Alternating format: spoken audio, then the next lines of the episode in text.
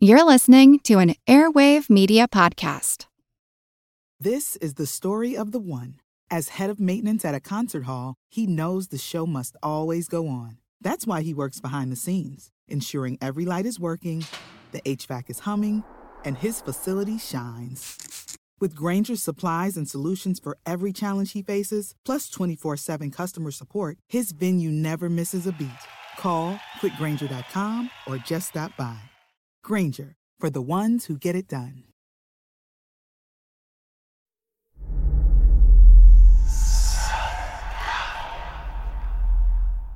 Hey y'all, spooky season is here.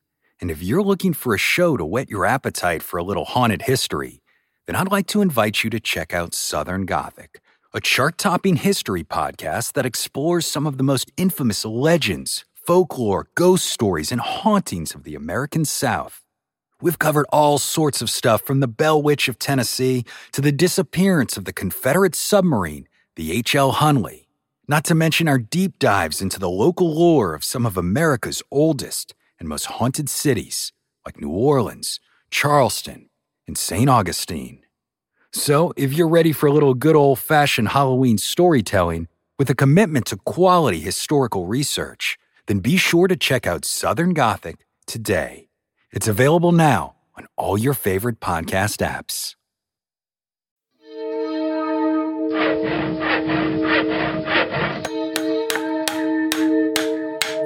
Monster House presents. Uh, so this is from TV Guide special.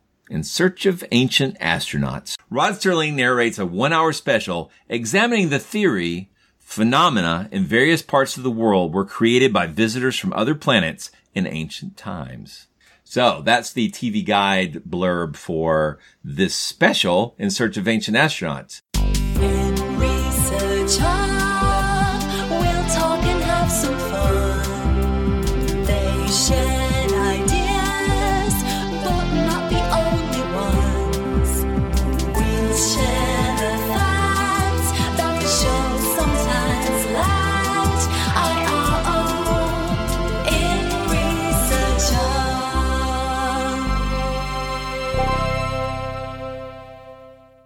Welcome to In Research of, the show where we watch the original TV show In Search of and consider some of the explanations that the producers chose not to present.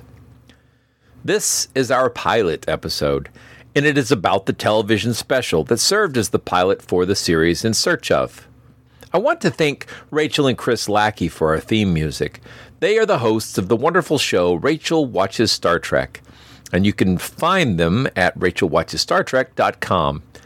They're not really involved in this show, but they did serve as an inspiration for our format, and also I just really like them.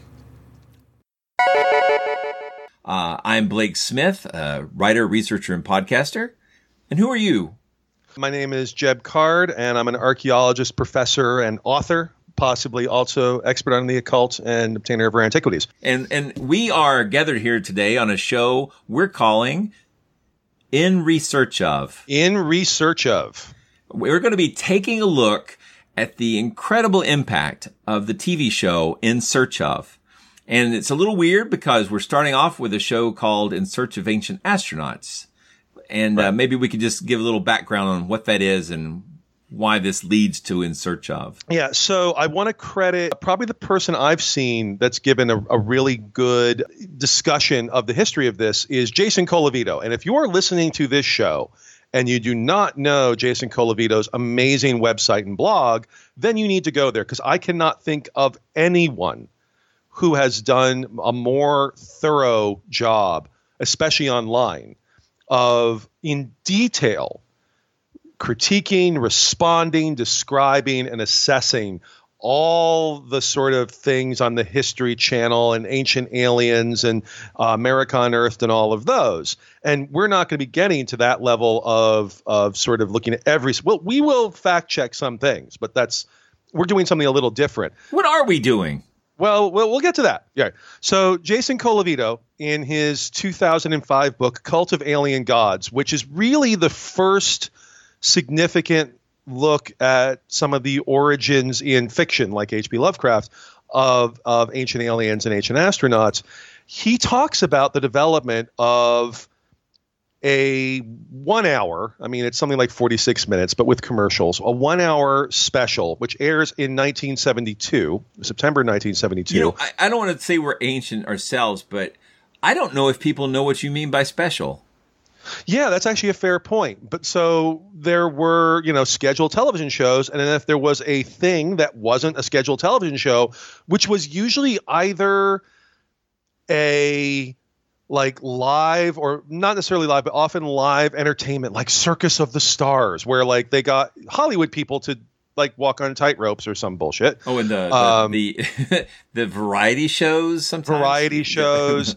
um, but uh, they were also where documentaries would be aired on on mainstream television, which of course at this time was only three channels, uh, and this was one of those. And and so I remember this. HBO even talked about like having specials, even though they didn't have series back then. But that's a different discussion. Uh, because they would have a very you know an Yeah. HBO special. But this But is when you had to you had to have your butt in the seat in front of the television exactly when the show came. Oh yes, on. there was no Yeah. time shifting. There was no streaming. These things aired, and when we say aired, literally through air. You know, we're talking about we're talking about television broadcasts on the electromagnetic spectrum. But uh, And you didn't run to the kitchen and make a bag of popcorn during the break because there were no microwave popcorns back then. could well hang on, hang on. This show is not sponsored by the Jiffy Pop people That's yet, true. Yeah. but uh, you could do that thing over the, the on stove. the stove. You made it on Yeah. the stove. Exactly. Yeah. But um, so this in 1972, September 1972, In Search of Ancient Astronauts aired, and I think it's quite fascinating, given that we're we are uh, recording this a day after the 50th anniversary of Apollo 11's landing on the moon. To note that this was only a few months before the last Apollo mission to the moon and it, it's in late 1972.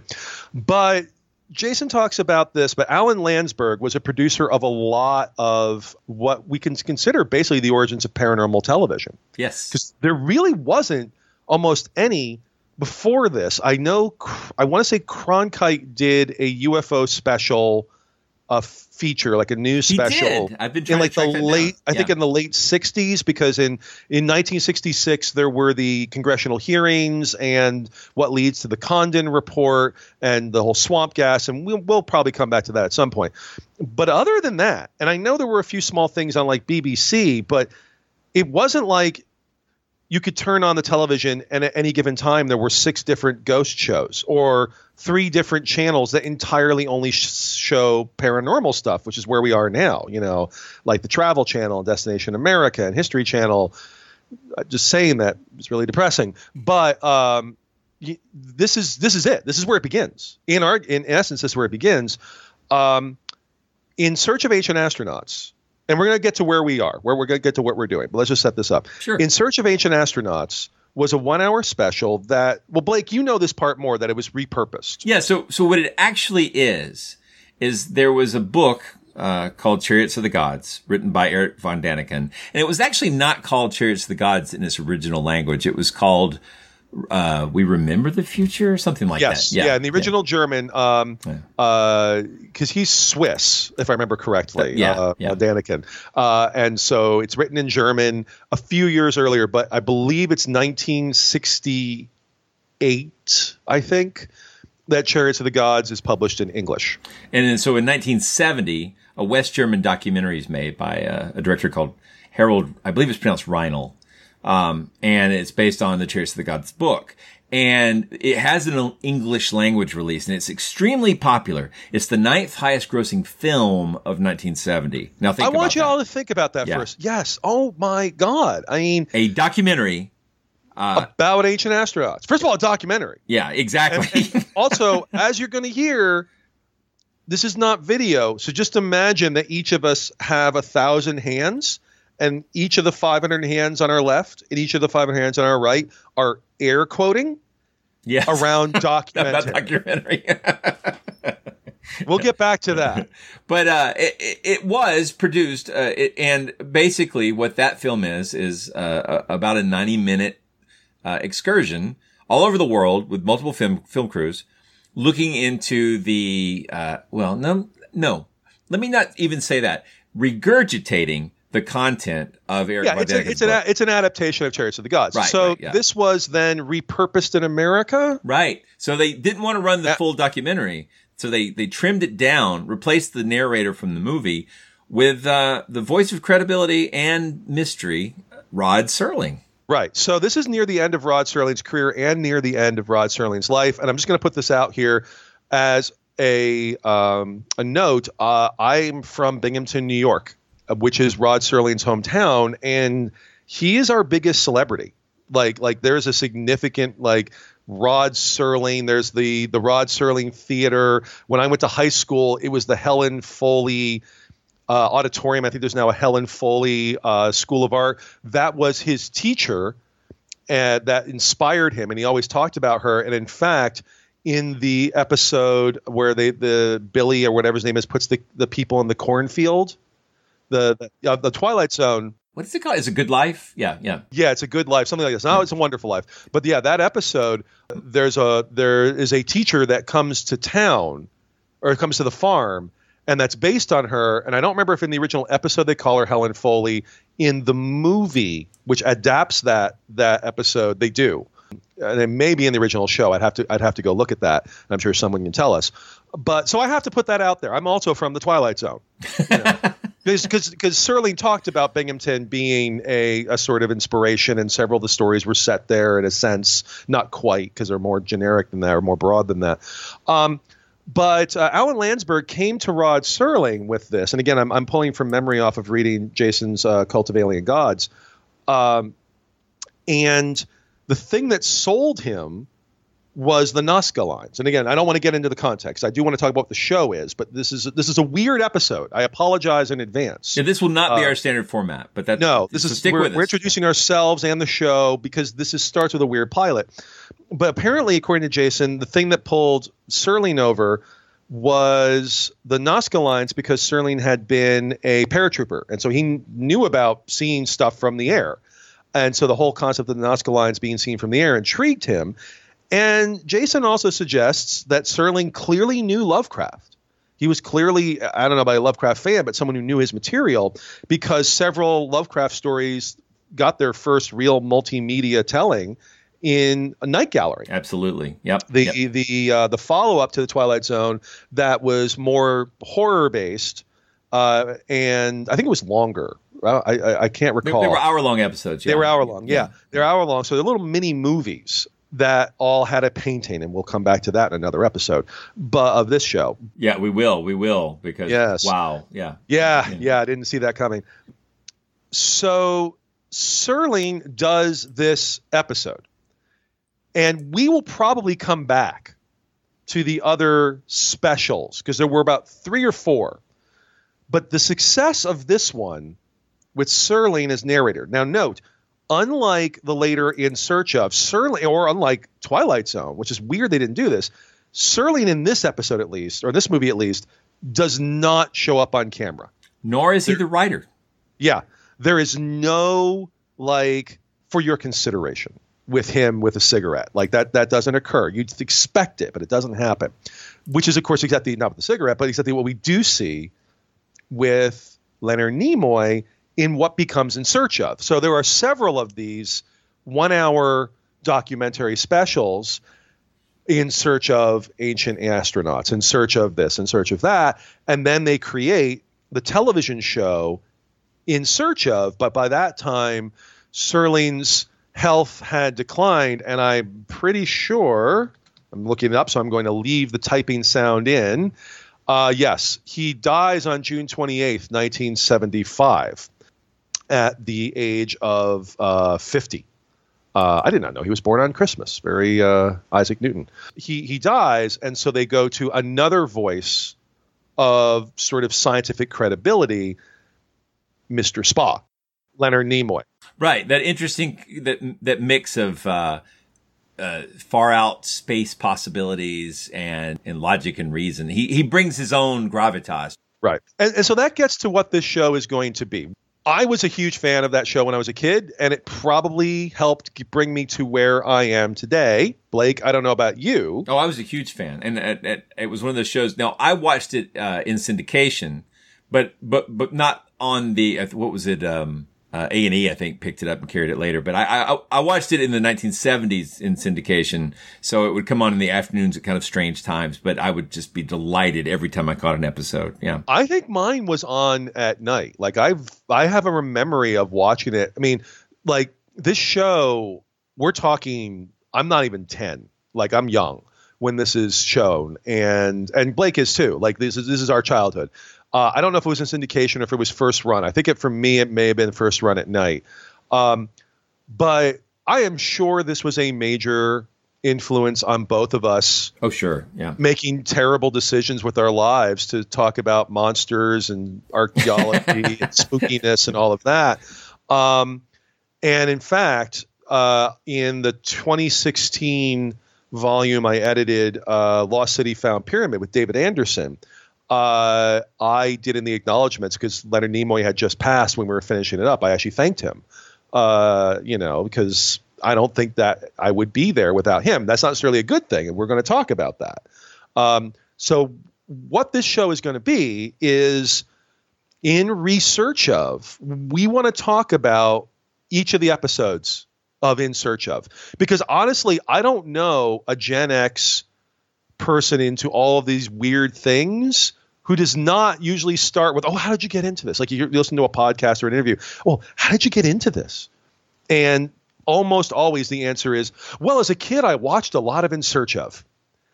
Yeah, yeah, and this Yeah, is so- uh, this is almost universally true in the sort of paranormal themed podcasts, uh, Yes. and and, and uh, because those those stories come up again and again, and Yeah. I suspect um, if we uh, as we go through these episodes, if we end up bringing any experts in, that will also universally be true. Oh yeah, Uh, so I, I just, uh, it, has been a, a huge cultural influence. Whether that's good or bad, I think is worth Well, a lot of conversation. But we want to, we want to talk about that, and so that's gonna be the thing. We're not just going to say, "Oh, we're going to watch it." We're going to you know talk about what the episode's about. We're going to do that, but the in research of is important because we want to talk about. So we don't, we don't want to spoil some upcoming episodes, but we've watched a few of the early episodes now, again for the first time in a long while, and there's a lot more backstory to some of these people than the show led on. So Yeah. first of all, there's that. We want to talk about that. And secondly, what's happened since? I mean, these are 40 years old. And you're like, well, why are we talking about a thing that's 40 years old? Well, because in reality, this is the beginning of paranormal television. There is not paranormal television before this. And it is the model for paranormal television really until the mid to late 2000s when reality TV kind of takes over and you get, you know, angry guys in black t-shirts yelling at demons. Yes. And we'll, we'll, we may talk more about that. What's interesting, and I think we're going to get into this, this episode or this special is not only the beginning of paranormal television in pretty much every respect, for good or bad, and I would generally say, no, we'll leave that alone. We'll come back to that. But it is almost beat for beat equivalent to the 2009 History Channel special documentary that led to Ancient Aliens. yeah, Like it, it, it is so similar. Which, given that that show was a 40 year retrospective for Chariots of the Gods and Eric Von Daniken, and, and and Eric's not gone. He's still out there fighting the bad fight. So yeah, yeah, he, ju- he just was at Alien Con, the History Channel A and E whatever inspired thing in in California. So that's going to be kind of our mission. Is look, we we clearly liked this show as kids. It clearly was a huge impact on us and a lot of other people. We are going to sort of take you through, but we kind of want to talk about the context of these shows, what has come since, and sort of other points about the larger things that they speak to. yeah, and I think uh, we were inspired by things like the H.P. Lovecraft Literary Podcast. Oh yeah, huge huge Yeah, inspiration yeah, from yeah. them. the, the the whole idea of doing an episode walkthrough of a, of a series.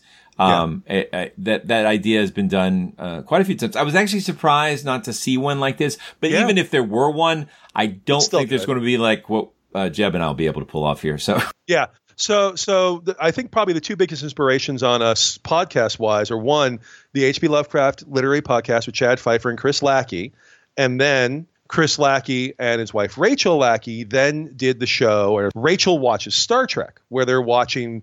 They're almost done with the original series, and Yeah. I suspect they're going to go through, given that they've been on BBC America and whatnot. And so we might have a rating at the end of the episode that we might have um, um, mildly uh, stolen from uh, them. But no, these are, I would say, two inspirations.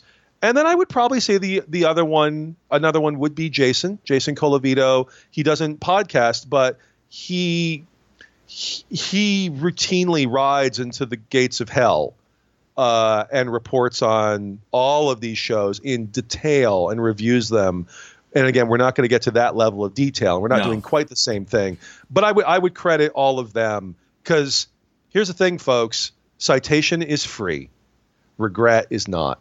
But we would cite, I'd say, all three of those as intellectual kind of uh, ancestors to this. Absolutely. And um, I, I think if you can get through this episode, uh, you'll enjoy the show. I think uh, we're going to have some really interesting take on the content. Yeah. One of the things that's missing uh, in the in the actual content of this narrative is any kind of real examination of anything. It's uh, again, they are basically regurgitating the material in Von Daniken's book, Yeah. not commenting on it. Right? Yeah, this is this. Uh, we we apologize for something that's not out of our it's out of our control. We're going to address this show and we're going to say things about it.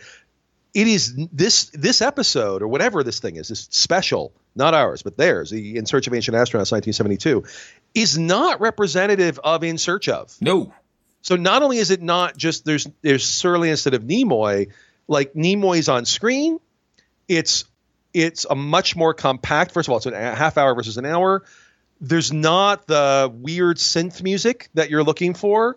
Uh, none of the burr, burr, burr, burr, you know, you don't get that. It doesn't like if you didn't know that this was related to In Search of, it would actually be hard to connect them. But we did want to talk about this. But our next episode, we will be getting into the show. We may again revisit some of the Serling specials beforehand as kind of special episodes. So don't take this as a normal episode of in research of. Uh, I, be- I do another podcast called Monster Talk, and if you're coming to this show from there, hey, that's. but uh, we're planning on doing a, a, a sort of a deep dive into uh, how In Search of came to be, and that Yes. will be a full hour of nothing but the history of how In Search of came to be and what its cultural impact was. Yeah. It will not be as uh, it, it won't be like this. It's going to be a different thing. So Yes. if you've heard that, this is different. And if Yes. you if you're hearing this and you want to check out Monster Talk, this is a different show. There'll be a link in the show notes. So um, they're they're going to have quite a different take. All right. Uh, so all I think we've I think we've done enough intro. I think Yeah. we've done enough intro. So let's Let's- let's, get into.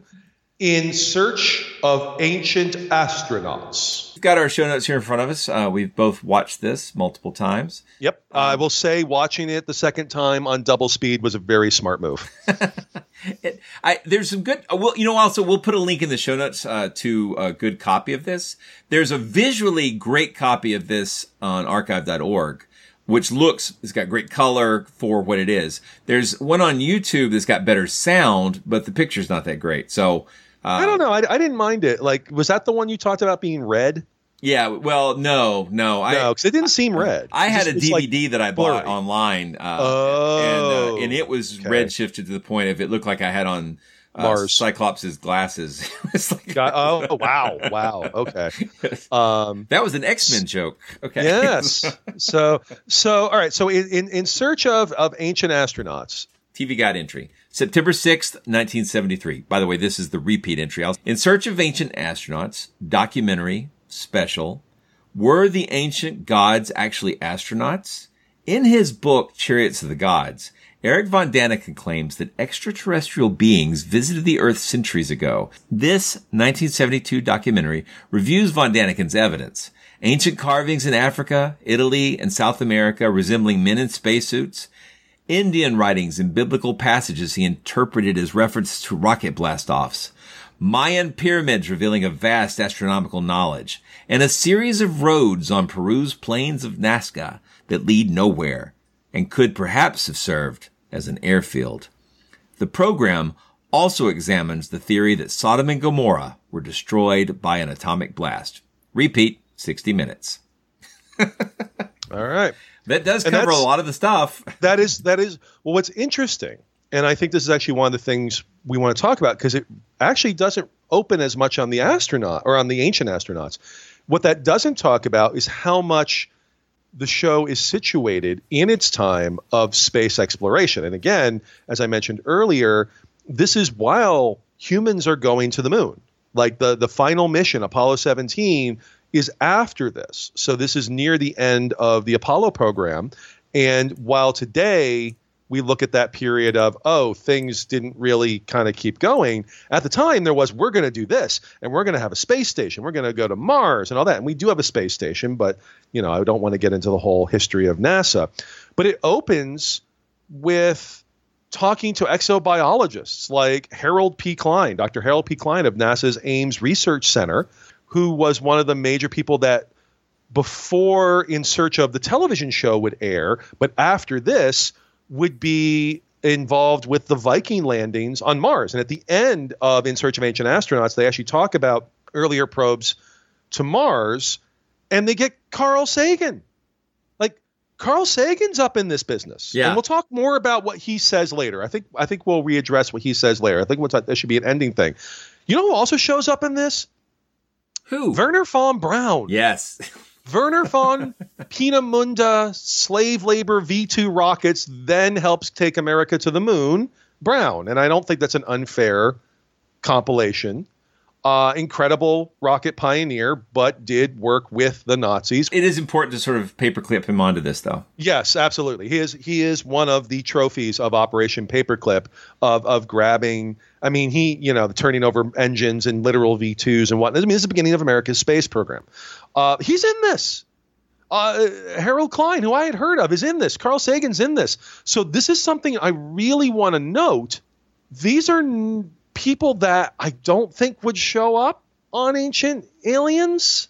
I wonder Today- how much they knew. I mean, clearly Sagan knew what was going on, but I don't Well, know. yeah, because because uh, Sagan. We'll come back to what he thinks about all this, but it is worth noting Carl Sagan was one of the earliest academics to actually seriously consider an ancient astronauts or ancient aliens. Now let's let's just get that out of the way. Because there were astronauts going to the moon, this was called the ancient astronauts theory or concept back then. Today, it's ancient aliens I think for two reasons. One, this is a TV show, and two, we don't think about astronauts as much as we used to. Right. At the time, it, it, like to to just kind of set this, uh, meeting an astronaut it was like meeting a rock star, right? And the, We also don't really have rock stars anymore. well, there's that too. It- yeah. pop okay, let me rephrase yeah. that. Meeting an astronaut was like meeting a, a really uh, important uh, Instagram influencer. Okay, I thought that's what you were going to say, Yeah. and and then I didn't injure myself, and I hold my will well because yeah, that's where we are now. But yes, right, yeah, it's like meeting Justin Bieber. it's just like that.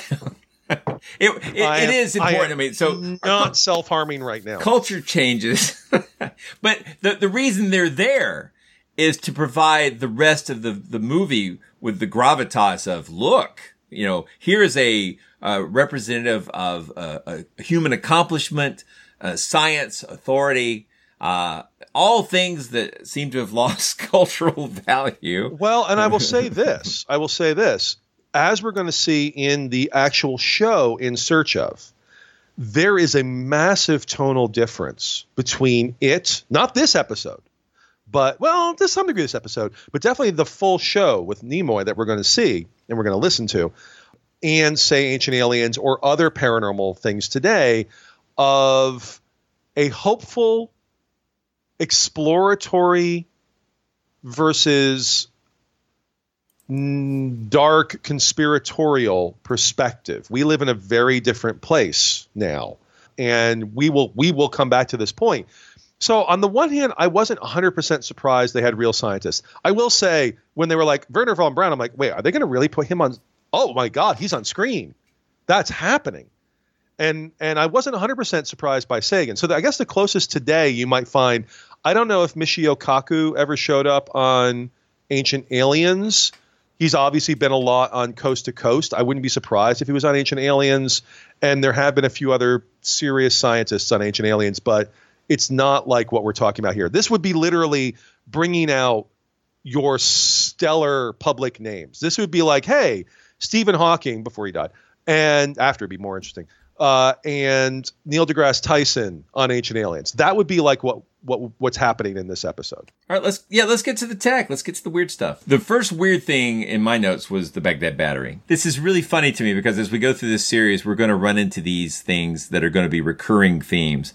If you had a drinking game for Ancient Aliens, um, uh, I think one of them would be if people said "some believe." If the narrator says "some believe," that that's take a drink, and then you'll certainly be an alcoholic within a couple. An, another one I would say would be Puma Punku. That's a good um, one. Yeah, we'll come back to that. But yes. but but the Baghdad Battery.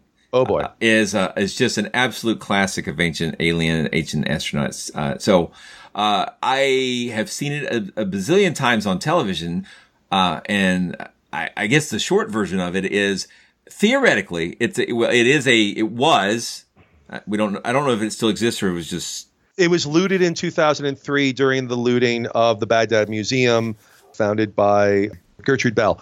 But it was stolen. It was one of the things that was looted in 2003. So probably in some uh, high tech entrepreneur's uh, personal collection now. Or I can think of a number of places it might be. So the Baghdad Battery was a ceramic vessel. Now I'm going to put this out there. I talked earlier about being an archaeologist which I am. However, the Middle East is not my primary thing. I do have a handful of cuneiform tablets and whatnot, but won't get into that. But no, it's in our special collections at the library. But I am not a specialist in this area. So I ha- that has to be remembered. I, I am a I'm a specialist in Central America, Mesoamerica, the Maya, spooky archaeology and a few other things. And, I, and I'm a specialist not, in computer tech, uh, monsters, and puns. So yeah, yeah. yeah. So, but it's it's it's basically uh, a small urn. I would say about the size. It's a little bigger than a 12 ounce can, but not a lot. Like it's it's something you would hold in your hand, and it it had inside it a copper tube, yeah, a thin copper tube and a rod of iron inside of that. And it was found in Iraq. And it's late. They call it the, the Baghdad battery, and that's fair, but that's because more of the Baghdad Museum. It's it's basically Roman era, more or less. That's old. It's quite old. But uh, in the 1930s, Wilhelm Koenig, uh, who was involved with the National Museum of Iraq, there's a lot of history of Germans as well as English in Iraq because it's important for controlling that region as part of the well the Great Games Afghanistan, but you get the idea. And he looked at it and at that time wondered could it have been used for electroplating gold because he was aware of objects covered in gold and he thought if you put uh, a sort of um, would it be like a light acid like a lime juice or something like that in it it would function as a battery. kind of like kind of like the potato batteries that you, you yeah know, yeah so. yeah, and and that idea kind of propagated and it has become a standard of alternative archaeologies. Now, other vessels like this have been found, and a lot have been considered to be containers for scrolls. That this was, in essence, the protective covering for a book, if you want to think of it that way but not uh, not this incredible innovation of a scroll container that also can provide you with an electric reading light. they would not think it was a battery. They would not, right. Ba- or they would not think it's a scroll protector. They would think it's a battery. All of these various folks, and that's how it's being presented. Qu- quickly like they don't spend a lot of time on it no no and, yeah yeah, yeah. it's important to remember that we're looking at a scaled down version of of a, a longer documentary which itself is essentially like uh, just a series of assertions like over and over and over again. Look at this weird mystery. Look at this weird mystery. Look yeah. at this weird mystery. You know. And as we'll see, turns out somebody should have bought them a map. Yeah. So there's this idea that this thing is is a battery. And what's interesting, and I did not know this prior to the show. I need to go back and find this. One, Dr. Kenneth Feder a favorite Friend of the show. podcast Yeah. Monster Talk, and I have been on in the past the the show Archaeological Fantasies, where he was the one of the two major co-hosts before I came on. Uh, actually appeared in an episode of MythBusters where they tried to test this and basically were like, this doesn't work. Like this is you, you could kind of do this, but it's not really a thing. Like you could sort of do it a little, but they really didn't find it important. Yet on Ancient Aliens in the 2000s and the early 2010s, they very much played with the Baghdad battery, and I think they talked about there being fields of big Baghdad batteries, even though there's literally one of these things, and it feels kind of like an accident of preservation. Yeah, and it, it, they go a little further in modern docs uh, around this material and and imply that not only was it a battery, but that they had developed electroplating, and that we probably should go through all the museums of the world and look at gold objects, which may in fact just be electroplated. Uh, this is, of course, absurd uh, on many levels, but but uh, you don't need to start scratching up uh, artifacts to find out whether or not they're made of gold.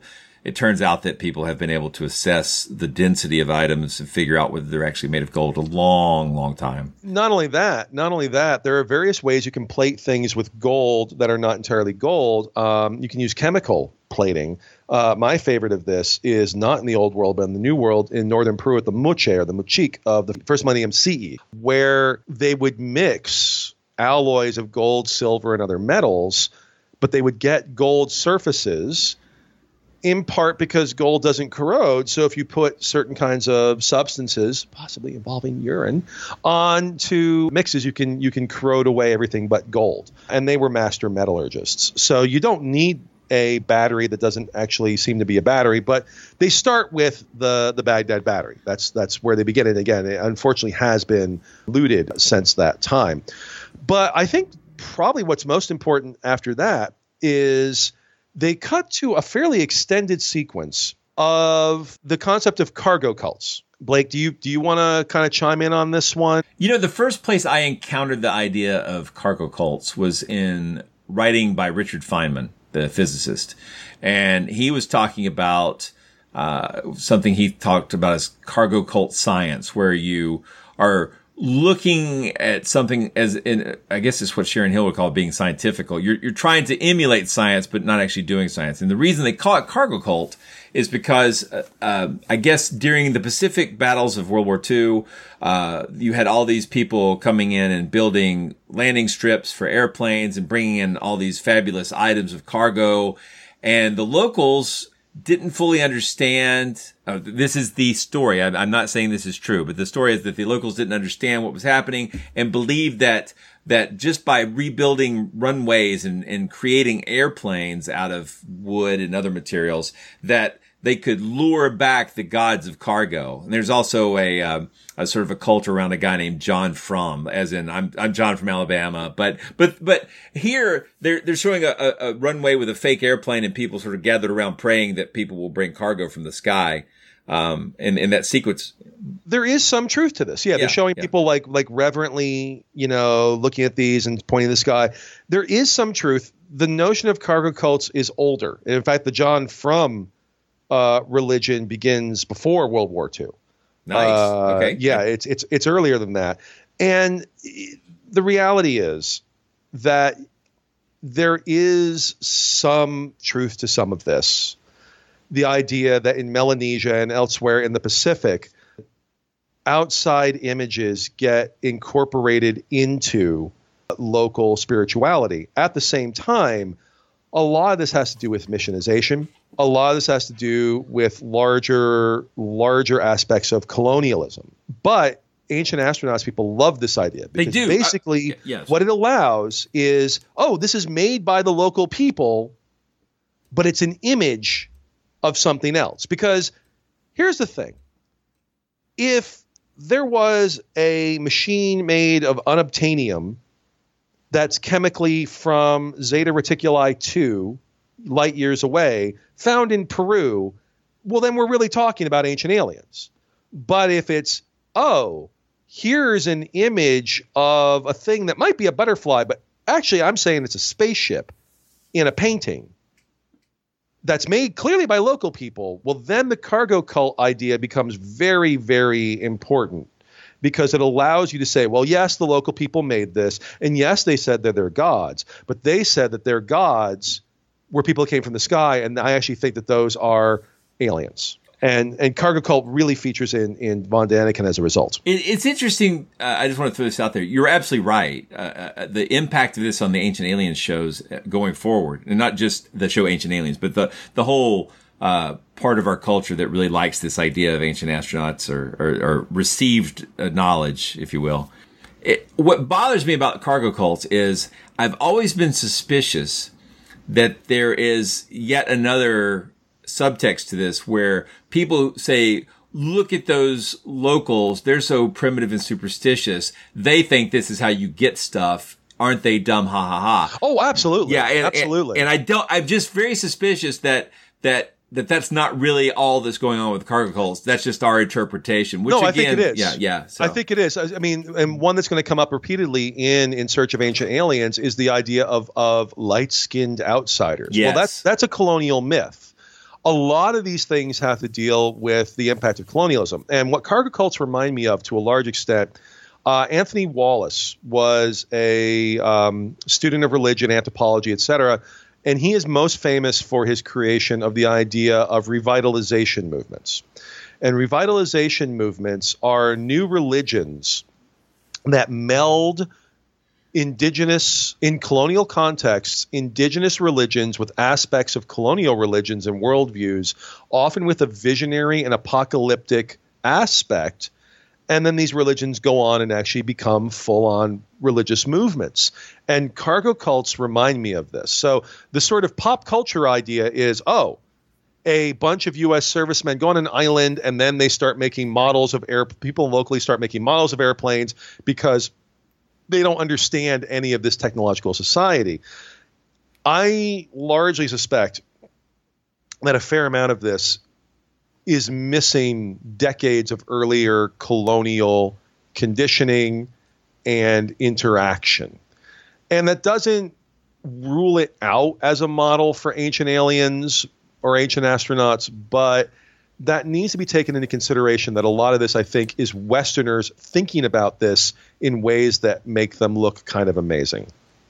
Yes. Now, are there, are there any sort of um, pop culture examples where we could see what it might look like if a, a futuristic culture. Well, the one I don't like this movie. Yes. it's probably the only part of this movie I like is the the Kelvin timeline of Star Trek, the the the J.J. Abrams episodes of Star Trek or movies of Star Trek. I don't like any of these movies, although the last one is actually more Star Trekky. But the first one I don't like for reasons. The second one into Darkness, Star Trek Into Darkness. Yeah. Where they make the really bad decision of trying to touch the cultural lodestone of Wrath of Khan. But the first 10 minutes, our intrepid heroes, in actually a very Star Trekky fashion, save a bunch of primitive people on a planet that's going to be destroyed by a volcano and in doing so, in order to save Spock from dying in the volcano, they have to reveal the Enterprise. And the Enterprise becomes the center of worship. And this is all about the Prime Directive. And this is very cheeky, but it's very good because Ancient Astronauts, Ancient Aliens was a major theme of Star Trek. There are numerous episodes in the original series that are about that, that are very much about that idea. So that's actually very appropriate and the planet they're visiting is the planet Nibiru. And that's an episode by itself. oh, yes, it is. We're leaving that one alone. But let's just let's just say the fact that they made sure that you knew it was the planet Nibiru. I am sure they meant it as an inside joke, but oh my god. So they there a lot of time is spent in the episode of in in search of ancient astronauts or the the special on on cargo cults once they get past the cargo cults, it moves into my part of the world. That's right. This is exciting. I knew when I was watching this part, I bet we're going to have a lot to hear about this because, uh, th- th- oh, yeah. Well, and here's the thing. I, I haven't seen anybody like really address this stuff uh, with the expertise behind it. So here we go. This is what's going to make this show gold.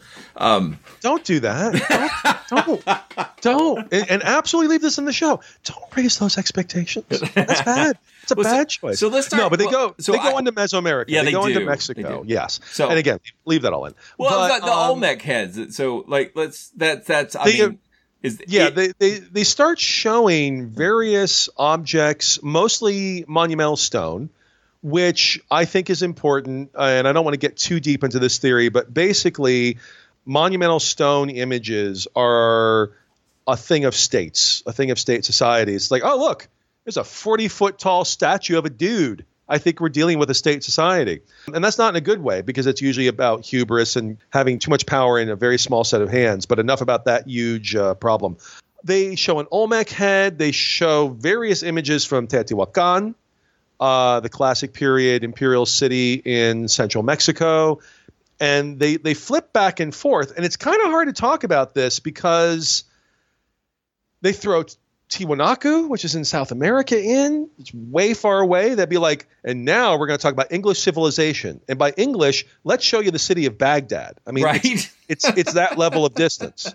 And and this is not unusual because in reality, people very much have a Maya, Azteca, Inca view where everything south of the Rio Grande that's impressive is all one thing and, and, and we'll we'll run into that again and again, both uh, in In Search of and Ancient Aliens and, and in other shows. But they they kind of quickly warp through all of this, and we'll come back to the errors bit. But this is where they introduce the inspiration for all of this. Eric von Daniken. Yay! And I, and I believe I believe the quote is the mind of a scientist and the soul of a romantic. Erich von Daniken, a German professor possessed of the mind of a scientist and the imagination of a romantic. And the criminal record of a con artist. yeah, they don't. They, well, I'm not going to call him a con artist. I will call him an embezzler because he was convicted and went to jail for that. Yeah. And eventually, he, in long story short, uh, he was convicted for embe- He was a hotel clerk in Switzerland. Um, uh, embezzled a lot of money, according to the court finding against him, so he could go around to various sites around the world. I'm not going to call that vacation because I'm, you know, we all have our our sins. That became his research for uh, Chariots of the Gods. He did go to prison for that, but then when Chariots of the Gods made a lot of money, he was able to to pay back restitution and and then got out and then became an international celebrity. So he reformed himself into a cultural anarchist. Uh, well, into something. Yeah. Into something. uh, I, I, I may have other words, and we'll come back to Sagan's take on this. But they they do introduce him at this point, and and they throw in for a bit Piri Reis map. I don't know if they call it that, but they're like in a I, I can't do a good Serling. I might be able to do a Nimoy. I can't really do a Serling. But in a in a monastery in Istanbul. Here stands the Palace of Topkapi. A curious set of maps are kept here, which were found in the Orient by the Turkish admiral Piri Reis. They go and and they look at the Piri Reis map, which is a uh, colonial period map that most historical experts look at it's like this is a map of South America, an extension of South America, but in the 1900s, in the in the 20th century, I want to say in the 50s, it gets turned into a map of Antarctica. Yes, and not and not only Antarctica, but Antarctica with the ice missing. Right, and So, this like- is a, this is not ancient astronauts, but uh, it becomes a Graham Hancock. Well, uh, it, it's it's kind of all the above because Yeah. some are like, oh, the only way you could do this would be to be in orbit. And Well, there's others that. are, yeah, no, it is part of ancient astronauts as well as like a Graham Hancock super. I just meant Graham Hancock himself tries to distance himself from ancient astronauts. I, I, I assume he's constantly refining his message. he he very much i'm i'm actually working on a thing later today about this he very much um, does not talk about aliens from outer space on the other hand he very much ropes in um, alien abductions but not as aliens as spirits from the other realm that's beyond this episode so we'll leave this alone Yep, uh, this good. might come up later they go into the Piri Reis map and, and that's the thing this this this show jumps all over the place It they go, does. into, they go into the Piri Reis map and try to argue. And my favorite part is there's a section that looks like Antarctica. And you realize that's not the Piri Reis map. That's a later map. So there is a bit of sleight of hand here where they are they're kind of mixing these things. So they go into the Piri Reis map for a bit. It's kind of puzzling. And honestly, if you didn't know the backstory here, you'd almost be like, what are they talking about? But then they get to kind of the meat of the business and go back to Mesoamerica. They go back to Mesoamerica and they go to Teotihuacan, which is an incredibly important place. It, it does mean in Nahuatl, the language of the later Aztecs, and Aztecs not what they call themselves; they call themselves Mexica or Mexica. Um, the city of the gods, or the city, or the place where men became gods, or the city where God. It, it's something along those lines, but it's pretty obvious what it means. You know, it, it's a city of the gods, and Teotihuacan it gets its start uh, in the late part of the first millennium BCE. So it really gets a jump start around 50 BCE or BC. Those are the same thing, but there's different reasons. Uh, and becomes this massive metropolis, this grid city. Like has blocks, like like like you know, think of Manhattan with with uh, north, south, east, west. They're all 11 degrees east of north, if I remember correctly, for reasons that tie to the valley. But that becomes a signature of Teotihuacan. Uh, there's the massive Avenue of the Dead, which is anchored by two pyramids: the Pyramid of the Moon and the Pyramid of the Sun.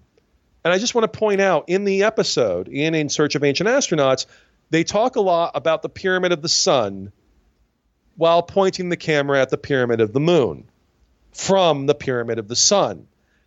I get the feeling, and we'll talk about why this is, if you're old enough to remember all your base belong to us.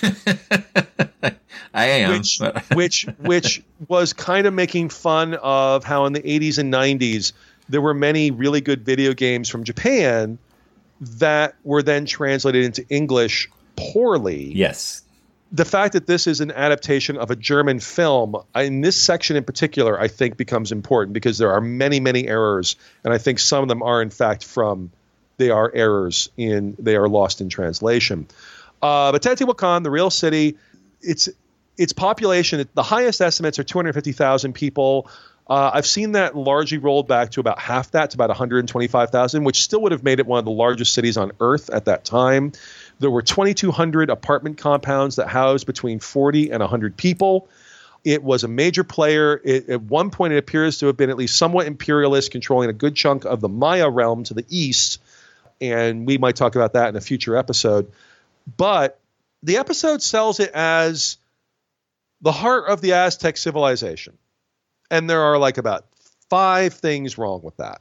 The word Aztec is emphasized in the 19th century it comes from tech means people of, or ek means people of, like Olmec, Aztec, Mixtec, Huastec, in the Nahuatl language, of the Mexica, the Triple Alliance in the 15th century, right before the Spaniards get there, and then the Spaniards meet them, Moctezuma, Montezuma, as you know him, all of that. The Triple Alliance is centered in Tenochtitlan, and they and other Nahuatl speakers say they came from Aztlan, a place to the north, so when they're talking about their ancestors, they refer to them as Aztec, people from Aztlan.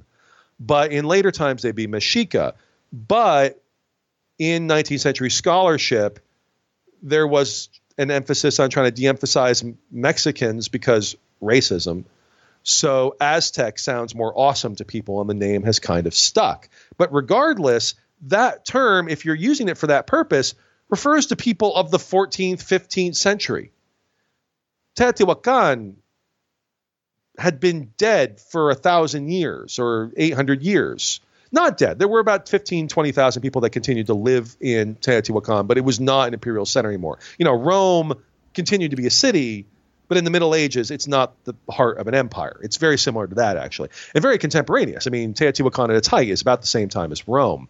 So they, they look at various structures at Teotihuacan including the Temple of the Feathered Serpent, which they invoke repeatedly in In Search of Ancient Astronauts because a myth emerges in the colonial period that the feathered serpent figure Quetzalcoatl or a king using his name at the city of Tula, and we'll talk about that in a minute, was light skinned and bearded, which fits into a Spanish colonial ideal that they were taken as gods.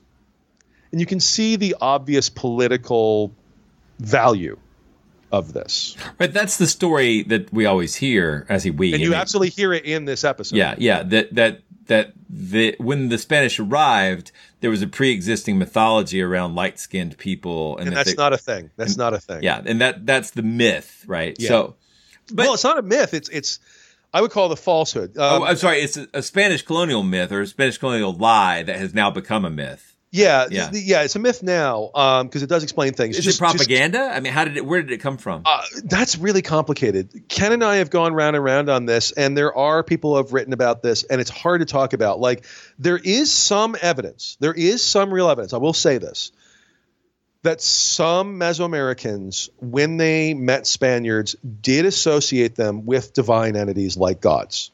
And Moctezuma, the emperor of the Triple Alliance, may have done this. There were others that absolutely were like, no, these are people. These are absolutely people. Uh, but there may have been some, but it wasn't because of light skin or anything like that. It was because they were strange and weird and came from a different place. Yeah, I, am actually a little bit sympathetic with the Spanish on this because I have to deal with that same kind of thing all the time. that being weird and treated like a god. Oh, I see. yeah. No one, no one. I'm weird, but no one considers me a god. So Hey, it's Kaley Cuoco for Priceline. Ready to go to your happy place for a happy price? Well, why didn't you say so? Just download the Priceline app right now and save up to 60% on hotels. So, whether it's Cousin Kevin's Kazoo concert in Kansas City, go Kevin, or Becky's Bachelorette Bash in Bermuda, you never have to miss a trip ever again. So, download the Priceline app today. Your savings are waiting. Go to your happy place for a happy price. Go to your happy price, Priceline. When you need mealtime inspiration, it's worth shopping Kroger, where you'll find over 30,000 mouthwatering choices that excite your inner foodie. And no matter what tasty choice you make, you'll enjoy our everyday low prices, plus extra ways to save, like digital coupons worth over $600 each week. You can also save up to $1 off per gallon at the pump with fuel points. More savings and more inspiring flavors make shopping Kroger worth it every time. Kroger, fresh for everyone. Fuel restrictions apply. Uh, but but no, this idea propagates in in the colonial period very quickly, very very quickly. Um, the idea that Cortez was taken as a god when De Soto goes into La Florida, which part of it is Florida, but the rest is the southeastern U.S. They play on that idea. Like this became almost immediately like, oh, here's how you do it. You set yourself up as a god, and then you take their emperor or their king prisoner, and you do the things. This is all based on Cortez in 1519 to 1521. There is some evidence that they were seen as at least weird and divine. Horses were pretty baffling to them. Uh, I will say that they were seen as big deer, but then there was also the are they joined? Are they a centaur? I know you got to think about this. I mean, for for their culture to see people riding horseback and wearing armor, it's very, be, it, it's very much like when when you're my age and you go to town now and you see everybody riding electric scooters. It's just like, is that one creature? Is it two? Yeah, What's happening? I'm pretty sure though that the Aztecs didn't have as much disdain yeah. as, as, at least I would. I but, bet in the end they did. uh, I'm an old man yelling at a cloud. At the end, they did. Well, they also they also had the smallpox, yeah, but so. um, but no. So this gets brought up repeatedly in In Search of Ancient Astronauts. Um, so this whole section on on Mesoamerica is is a mess, and it's not just an ancient astronauts, ancient aliens, bad interpretation mess. That is there. So they go to the city of Tula, which is much later than Teotihuacan, still before the quote unquote Aztecs and the classic are these headdresses helmets for spaceships? No, no, they're not. It's kind of a form of the early Teotihuacan balloon headdress of, of war and the koha. Are they? They're carrying strange objects. Like, no, that's a spear thrower. They have been depicting spear throwers like that for a thousand years. Like this is this is if you know anything about this, this is not mysterious, but of course, and I will point out some of this material archaeologically has come to light since that period. You know, a big part of this has been the decipherment of the Maya hieroglyphic writing system, which had not it had sort of started when the show aired, but it really had not caught fire yet. It was about to catch fire. So I will give them that, but at the same time, a lot of this was still known. But then never even minding the ancient aliens part, they're just really bad at geography. Like there, there there's the city of Tula, which is in central Mexico. And they're like, and then nearby, the site of Cenote it's like, wait, wait, wait, what? I'm sorry. Cenote is a generic word for a sinkhole in Yucatan. It comes from the Maya Zonot. And oh, I thought that sounded familiar. Yeah, yeah. Uh, people go diving in them sometimes. Yes, yeah, yeah. And many cities and settlements in Yucatan have them. Uh, basically, quick. I'm a geologist, but quick geology. Once you get north of the Guatemalan border in, in Yucatan, the states of Yucatan, Quintana Roo, and Campeche, the Yucatan Peninsula is super karstic. It is super limestone. And yes, Kentucky and all these areas have karstic topography, but they still have rivers. Yucatan doesn't. It doesn't have rivers, it doesn't have lakes. All the water immediately percolates down into the karstic limestone, which means there are huge cave systems, which is amazing. There are huge cave systems everywhere, and ancient and modern Maya people, because I am sure we're going to do an episode where they talk about the disappearance of the Maya. They did not disappear. There are 8 million Maya people today, language speakers and so on. But they would go into these caves. They thought of them as the underworld. They thought of them as the, con- the contact place to the other world. Uh, Xibalba, the place of fright, is a watery underworld. Well, Yucatan literally sits on caves full of water. And uh, many of the cities have cenotes. I mean, uh, I I lived for about a month, or you know, was in for about a month. Not lived, that's not right. Uh, in the city of Valladolid, uh, which had several cenotes, like the Dzitnup, under it, that are amazing. Like you're in a Latin American city, and there's like this, and there's a parking lot, and then you're like, oh, I'm now in an amazing like cave that looks like something out of Tomb Raider. It's it's it's astonishing.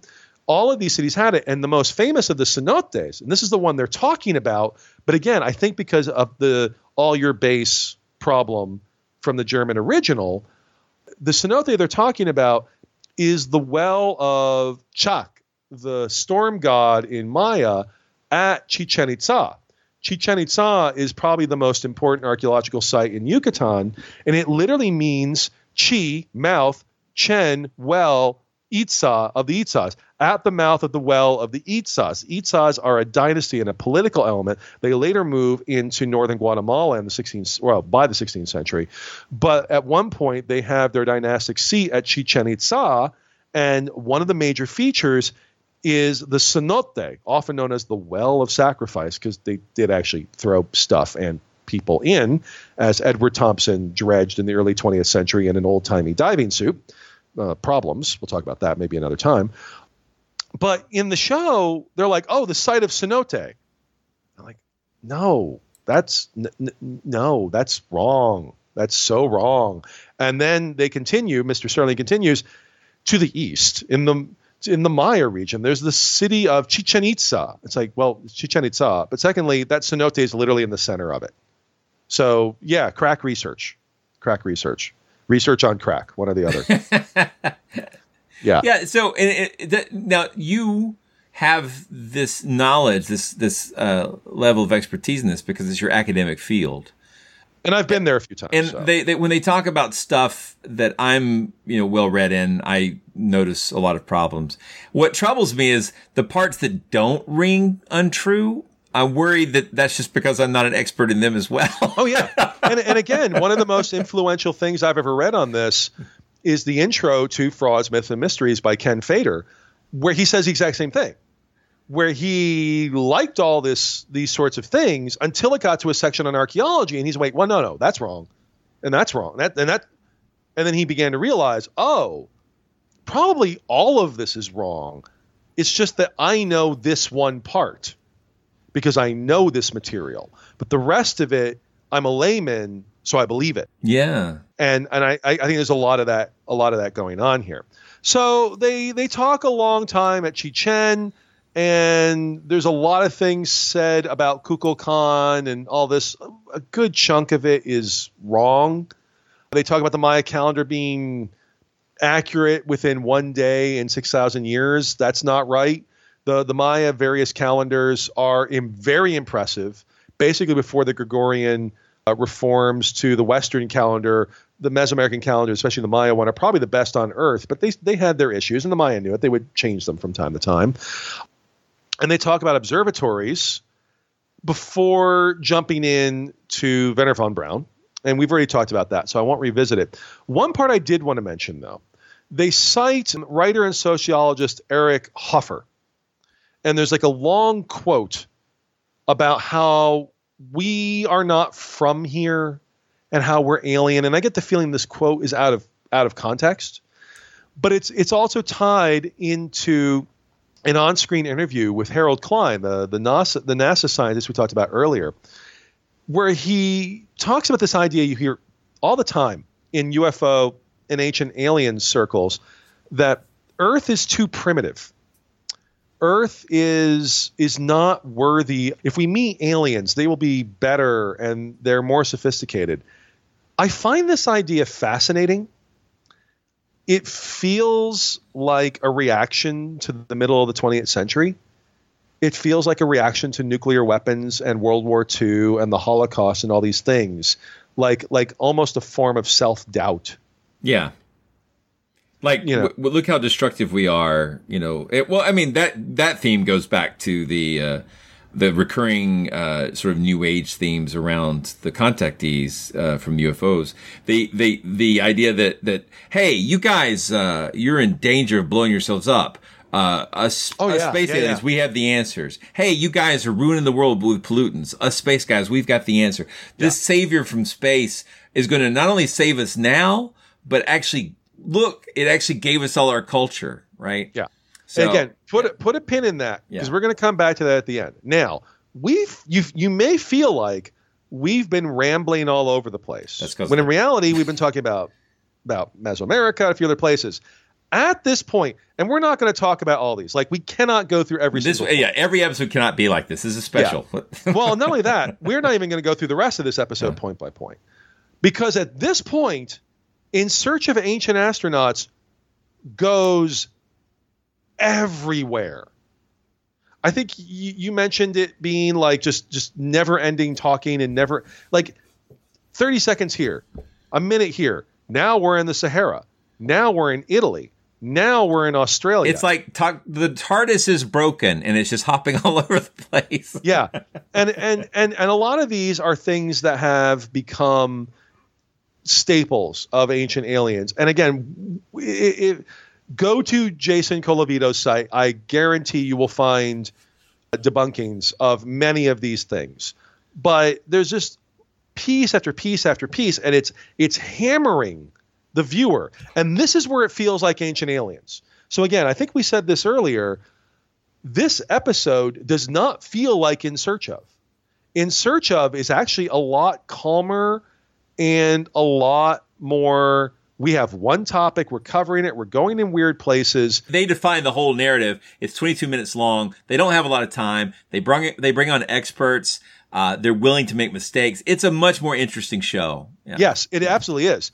This feels a lot like the TV show Ancient Aliens that jumps everywhere. Like, here's a thing, here's a thing, here's a thing, here's a thing, here's a thing.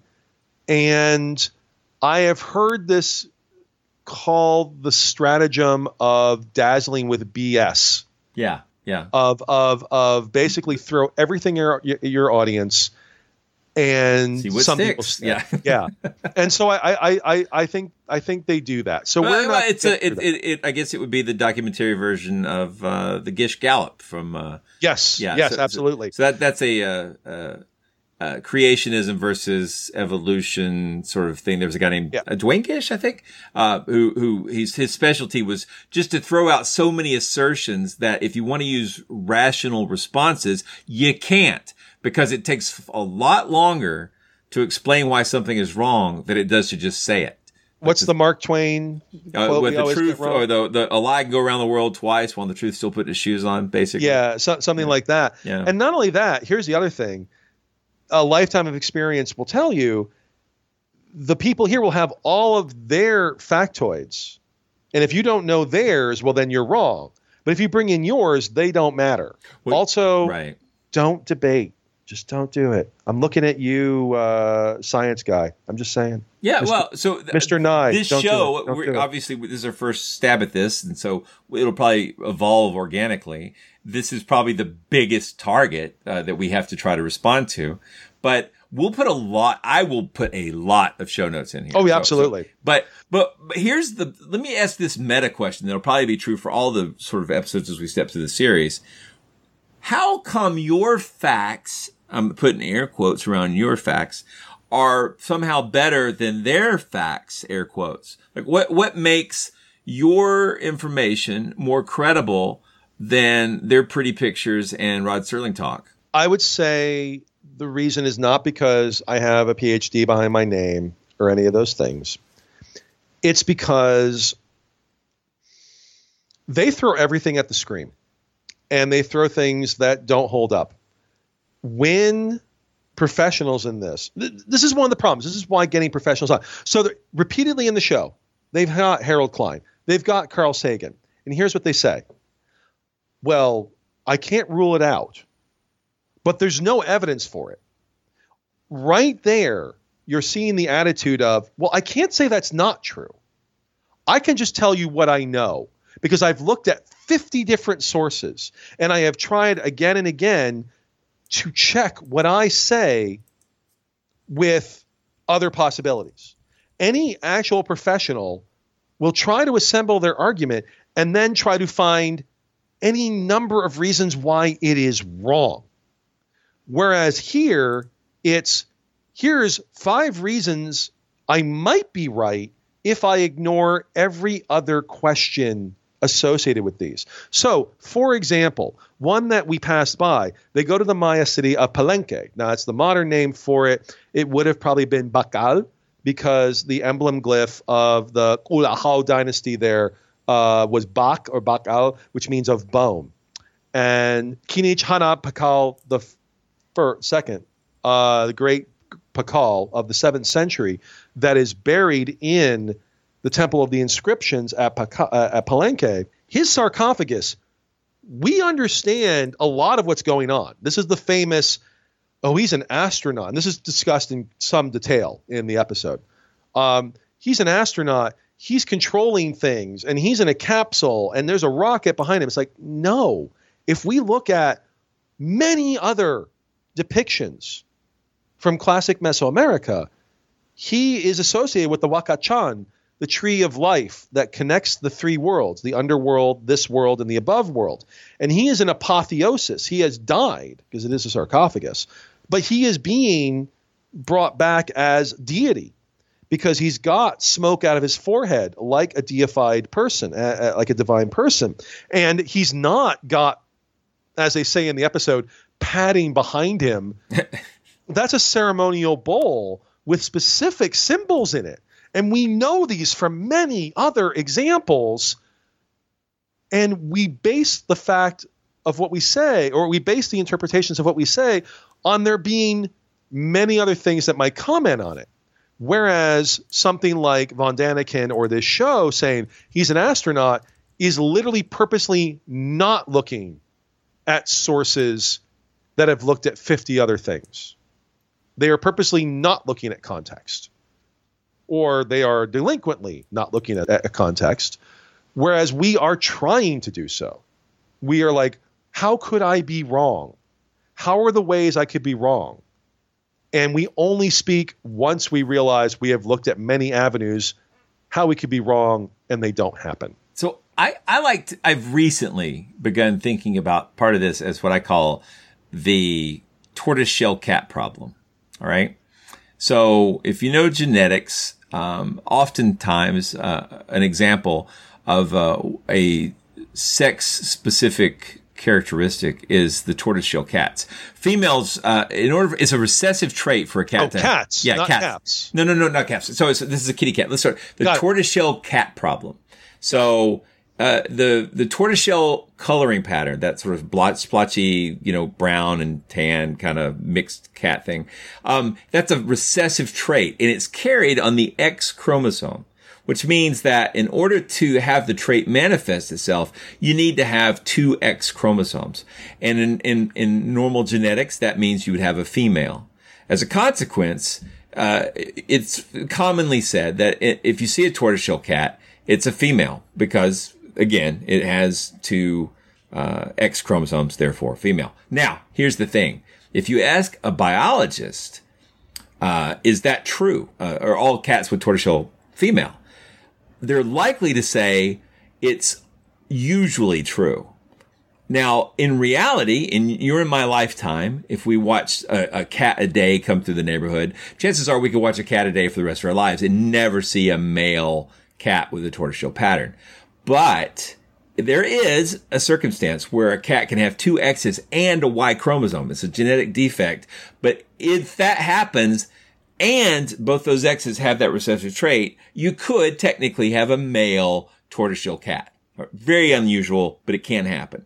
But yeah. it's so absurdly unlikely. Black swan kind of thing. Yeah, it's just so rare that you you don't need to say it's true. Uh, it's it's effectively true that all are female, right? You don't you don't build systems of understanding on it. Right. Yet that little bit of doubt, that that that desire for science to be precise in its language, that's required. It's absolutely required that it be precise in its uncertainty. Yeah. Uh, is not a cultural value and it's not colloquially understood and this is exactly the kind of exactitude that scientists want to keep for themselves professionally, but actually works against it culturally as yes. being valuable. And I, I, hate it. And I'm hoping. And we, that, we, we absolutely see it in this episode. Yeah. And again, the In Search of show, you're going to see less of it because it frankly feels more honest. It feels more like honest inquiry. Yeah. This doesn't, because it's based directly on Von Daniken's book, which does not have that charity.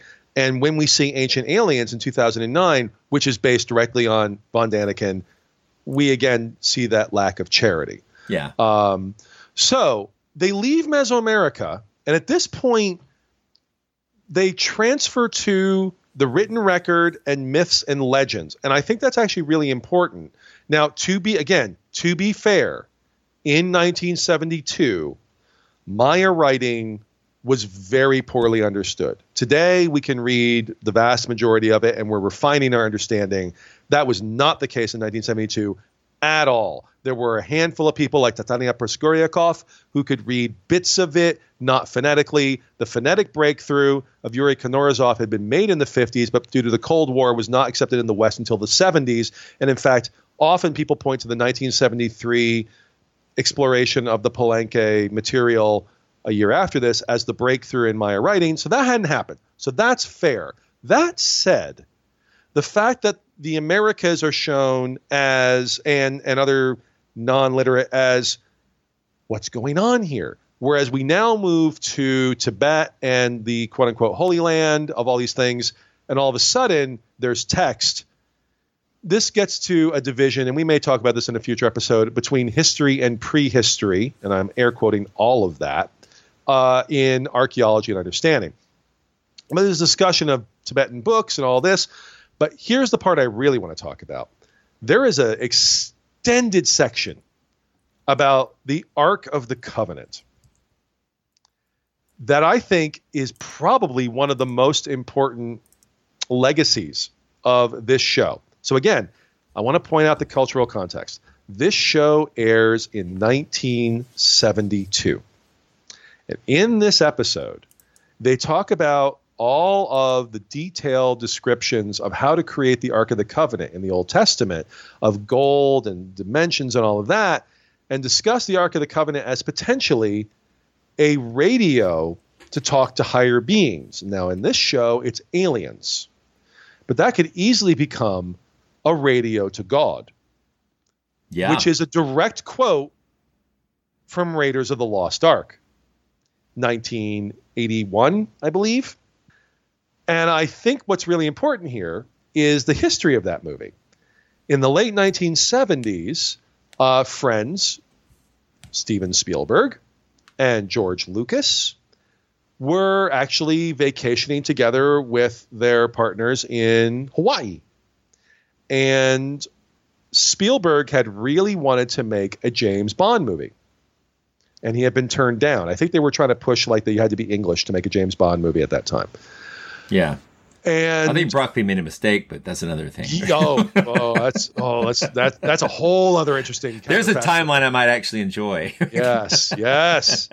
But um, Lucas said, "Well, well, no, but we don't get what we're about to get." So, well, put a pin that's true. that. That's true. Well, Yeah. good point. Yeah, it's a 50-50. Uh, so Lucas said to him, "No, no, no. I've got a better idea. What about?" And then he basically describes the beginnings of what becomes Indiana Jones. Now, there is an amazing audio document. It, it or, or well, not audio document. Uh, it's a transcript, and people have actually performed it audioly, which is amazing. But over two days in the late 1970s, or I don't think it's 1980, I think it's very late 1970s, Lucas, Spielberg, Larry Kasdan, who scripted so many of your memories in the 1970s and 80s and still works, and I think there's one other person I have to go look, got together and hashed out not just Raiders of the Lost Ark, but the concept of Indiana Jones. And this transcript exists, and we'll try to put that in the show notes.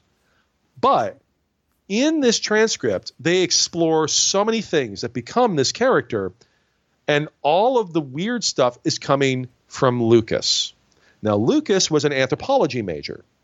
He always wanted to be an anthropologist, which is perhaps why he he talks repeatedly about in making Raiders. Oh, I finally got my tribe when he when they film in Hawaii and they have all the Hovitos running through Hawaii throwing spears at Indy or bows, bows and arrows. Not throwing the bows because that's a terrible use of a projectile weapon. His Ewoks, which are again a primitive tribe, but then he makes archaeology professor, expert in the occult, and obtainer of rare antiquities, Indiana Jones. Now, in this script meeting or this development meeting, Lucas repeatedly refers to the villain, which becomes Belloq in Raiders of the Lost Ark, as I, I'd have to look up specifically, but I think it's basically Professor Von Daniken. He literally says Von Daniken. Wow. And he even references, he doesn't say Chariots of the Gods, but references the Ancient Astronauts thing. And then, of course, in Raiders of the Lost Ark, the Belloq character refers to the Ark of the Covenant as it's a transmitter, it's a radio for speaking to God. Well, see, now you're making me, I can't believe I'm going to say this, but you're making me want to watch the fourth installment again with the knowledge that Lucas was always into this stuff. Yes, he always was into it. Yeah. No, well, we, we can talk about that. I actually, hmm, I don't like the fourth one. I think it's very interesting because it tried, like the first one did. But I strongly, so it is clear that Raiders of the Lost Ark was very heavily influenced by the legacy of Von Daniken. And it is entirely plausible that Lucas read Chariots of the Gods. But if I had to put money down on a roulette table, Yeah. one always bet on black. But beyond that, I would probably put money on Lucas watched this. Yeah. Yeah. I suspect this is the seed that gives us Raiders of the Lost Ark or a seed, a seed. So I just want to put that out there. That's kind of amazing. Watching this, I was like, oh no, they're talking about gold. He's going to call it a radio to talk to God. It's a radio to talk to God. That's happening. All right. So they then walk through Egypt. One of the things that I keep hearing in, that he says, it's funny to me how many things I've heard hundreds of times in other shows, and it was all right here, and nobody's answered this on this this type of shows. What is the deal with Von Daniken making a a, a big deal out of Tut's tomb? Uh, not having soot in it, and therefore they must have had uh, what, uh, electric lights. I don't know what the implications. There's a I- lot. There's a lot of vague implications. Well, the, idea there is yeah. that the, the, the, the roof is not covered in soot, therefore they must not have used torches in there. And I am no expert in pyrotechnics, but I strongly suspect that has a lot to do with the fact that torches are far less powerful than you actually think. Yeah. you know, it turns out if you set a fire for a bit, it doesn't like turn everything black. But I'm just going to leave that one alone. You know, Okay. he, he talks about that. Uh, but they're well, basically, they're trying to argue that they must have used electric light. They must have had That electric. light. certainly mean, they imply a lot. There, there's Yeah. a lot of things. That, sorry, there's a lot of and that's and that's a big hit on ancient aliens later where they are pointing at things that every other egyptologist would say that's a lotus flower but like they're actually like oh no that's a that's a light bulb with a filament in it there's a lot of discussion about the idea of light in egyptian tombs if you ever saw the 1999 the mummy where they use gold mirrors they actually Yeah. do that in um, also in um, national treasure i think yes, yeah, yep. where they use mirrors at sunlight. That doesn't seem to actually be a thing, but there's been a lot of people who have suggested that. That that that idea. Yeah. It it doesn't seem to actually be true, but it's a legitimate question to ask. But the reality simply is torches and candles. Turns out you can you can you can put a top on that shit. You can you you know it's just it's not that polluting. It it really isn't. But again if the audience is going through at high speed then that really doesn't matter you know you're you're you're quickly going through this material. So there's a lot of stuff tut gets brought up. The colossi of memnon get brought up. Lots of stuff about geometry the usual look at how big the pyramids are. Yes they're big. I'm impressed. At the same time and we can link to this in the show notes there are literally images of Egyptians dragging giant frigging statues of the sort that are talked about in the film. There are literally receipts of the construction crews. Literal receipts. I'm not even talking about the Twitter, we have the receipts. No, actual 4,500, 4,300 year old receipts of construction crews that worked on the pyramids at Giza. And then I, I believe I read there was a labor strike at one point over beer. I mean, there that like that. I I'd have to look into that. They did pay people in beer. Um, uh, low low strength Egyptian beer was better from a bacteriological perspective than drinking water sometimes. Oh, yeah, I, did, I didn't mean to imply they were drinking and drunk. I just, yeah, right. Well, it's important to remember that before water purification, germ theory, uh, alcohol was always your safer bet, right? yeah, and, and and alcohol, you know, weak beer goes back to at least twelve thousand years ago. There are Natufian cave sites that have uh, evidence of, of beer production. I mean, it, it bef- is an energy the drink. It's basically Brawndo, right? Damn you! All right. So uh, they then go to England. They go to Salisbury Plain. They get the date of Stonehenge wrong. They say it's 2,000 years old. It's actually more like 4,500. Well, Stonehenge takes a long while to build, not because it's hard to build, but because it gets modified. Things get replaced, other things get built in. yes, it was built in an accretive manner over time. Well, and, and also things were removed too. Yeah, like yeah. it's it's a living place for about a thousand years, and it was an important regional center. But they bring up a lot of things. Merlin flying things from Scotland. That's actually I think supposed to be Ireland, but I have to go double check that. And again, I will point this out: the fact that they brought Stonehenge into this episode is the rare Ancient Aliens show that said that hey, there's also a thing made by white people. Yes, I was so happy to see that. I really, really was. Yeah. Stonehenge is, uh, is pretty much the one they do. Like Yeah. they never do the Roman Colosseum, they never do cathedrals. But it's just a few minutes later we're going to Great Zimbabwe, so I don't I don't know. I'm I, I'm sorry, Blake. I don't think you mean Zimbabwe. Oh. I believe you mean Z- Zim Zimbabwe. Is that how they said it? Anyway. Baba Boo, Baba Booey. Yeah, Like- Zimbabwe. like, Zimbabwe. It kinda- that's actually kinda Zimbabwe. That's yeah. it. Zimbabwe. Okay. Yeah. Wow. Memory. Yeah. there was a mess. Yeah. They did a whole mess about did these hut Wait, buildings. wait, this was like literally like the when people talk about uh, he did a drive by. This was a drive by. They show this amazing thing, and then like, could these mud hut dwelling people have really done this, or was there a lost group of master builders? On the African continent in the bushlands of southern Rhodesia are the ruins of Zimbabwe, meaning the heart of the lion. It is constructed of brick-shaped granite rocks, all exactly alike as if produced in a factory. 20,000 tons of identical building stones. They were laid to a height of over 30 feet to form walls which have stood for thousands of years. What masons trimmed and piled these stones with such astonishing perfection? Were they the ancestors of Bushmen whose straw huts surround the ruins? Or members of a visiting group of master builders? And in the same way that they're implying that, um, you know, they had electric lights in, uh, to do Tut's tomb, they're implying these master builders are white. There's no mystery there. Yeah. Yeah. Yeah. So, yeah. It's a nice wall. It's a, it's a good wall. Yeah. So they keep going on. They then spend a lot of time at Nus at uh, Easter Island. At Easter Island, And we're going to have to do a lot whole episode on. Easter Island. There literally is one. I kind yeah, I was gonna say I assume there, there's an in search of Yep. episode on Easter Island, um, and then it the last place it goes archaeologically is Nazca, and if you know the Nazca lines of southern Peru from the first millennium CE, again about one to six hundred CE, they basically say all the things you're used to. I will point out that they literally talk in the episode about you must have been in the air to make these. And meanwhile, they're panning from a camera that is obviously on the ground. And they're showing you these things from the ground. And you can just go to Instagram and see people that visit, and you can see the day. Like, there are no mountains for viewing. There absolutely are.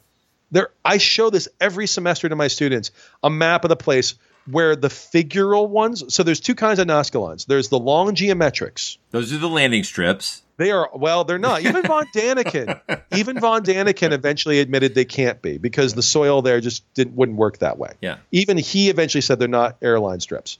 But then there's the figural ones. And if you look at a map of the figural images, they're all distributed near hilltops because people were supposed to see them Yeah. With the magical technology of walking uphill. That's an important lie of omission that seems to still get perpetuated over and over and over and over again. There's a lot of Yeah, you- lies in here, but that one is Yeah. th- that's such a, a cornerstone of their ideas that I Yeah. think to admit there's any weakness in it is uh, Yeah. It's well, I mean, just- are they better viewed from above? Yeah, they are. Was the first person who found them on the ground? Yes. Like, I, is in the 1940s, if I remember correctly, the first archaeologist or explorer to find them was like, I saw these things. And then, yes, they were eventually seen from the air, but they were not discovered from the air, and they can be seen from the ground. And also, if you then build a friggin' tower that's 20 feet tall, they're seen even better which is literally what they did with the camera. And and and yeah, it's it's one of those. We're here with these people in this cargo cult who have never ever met anyone, and meanwhile you're like, got a camera on them, and like it's obvious they know what it is because they've met people before. You know, This- Yeah. it's, it's it's the same. It's the same way. If you're alone and doing this heroic exploration, who's filming you? Yeah, well, that's Uh, the, that's the it, a, a good example. It, the, I love the movie Ghostwatch. Uh, Oh yeah, there's a scene at the beginning that sort of, if you're paying attention from a uh, mechanistic sort of perspective, uh, it's supposed to be a fixed camera, and then I apparently the BBC couldn't resist moving the camera to focus in on the action. Oh yes. and it's like if you're watching it, it's supposed to be a fixed camera. You're suddenly like you're completely.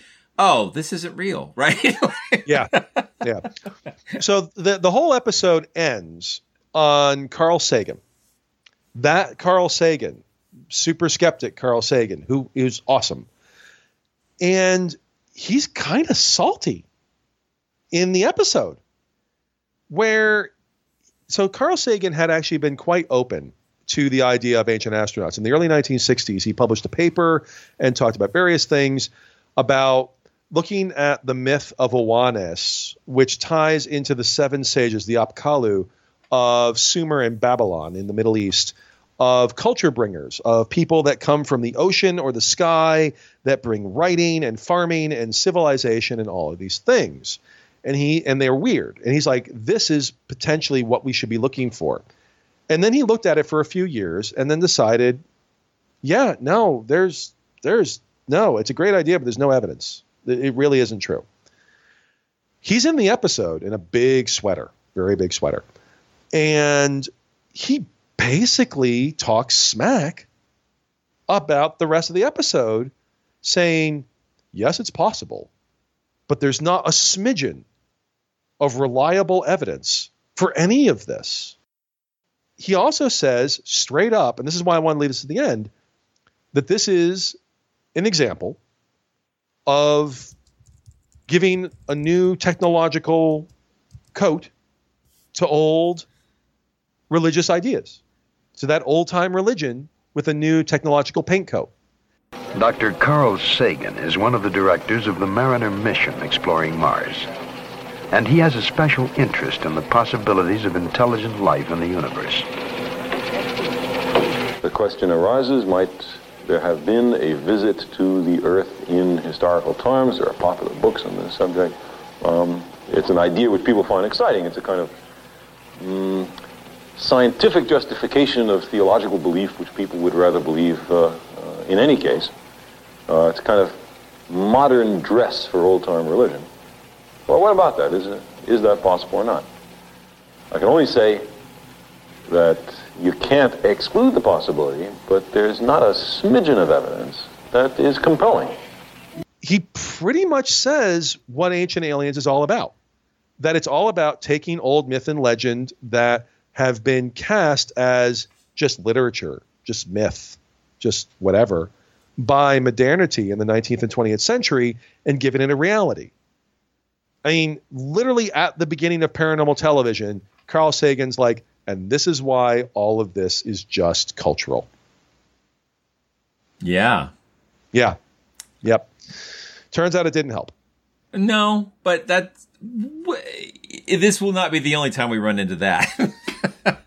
oh no. Oh, no, no, I, no, I, think I think um, maybe uh, I, I don't want to get too deep here in our first episode, but I think maybe one of the the things that sort of implies that you've stepped out of uh, honest investigation and into some sort of religious movement is when all of the assertions defy all the attempts to explain, right? So like anything we can do to say, well, that's not true. The resistance is not to, uh, find counter evidence is to say, it's instead to say, it is too, right?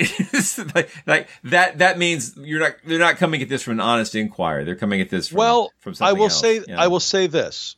As much as I have been repeatedly comparing this to ancient aliens in the present day, Yeah. there is no, as far as I can tell, zero, they're lying to you. There is no conspiracy in this.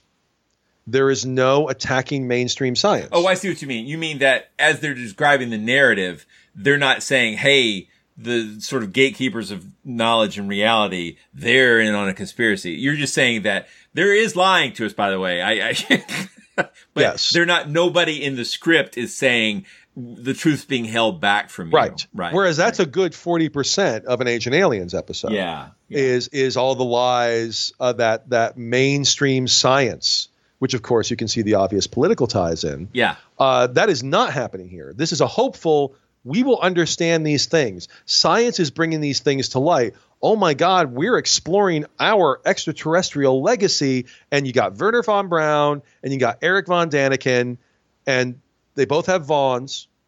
It's the Battle of the Vons, and they are working together to understand the ancient past. What, what was it? The remembering the future. Yeah, was remembering niche- the future, Yeah, yeah. That that feels comfortable with the narrative here.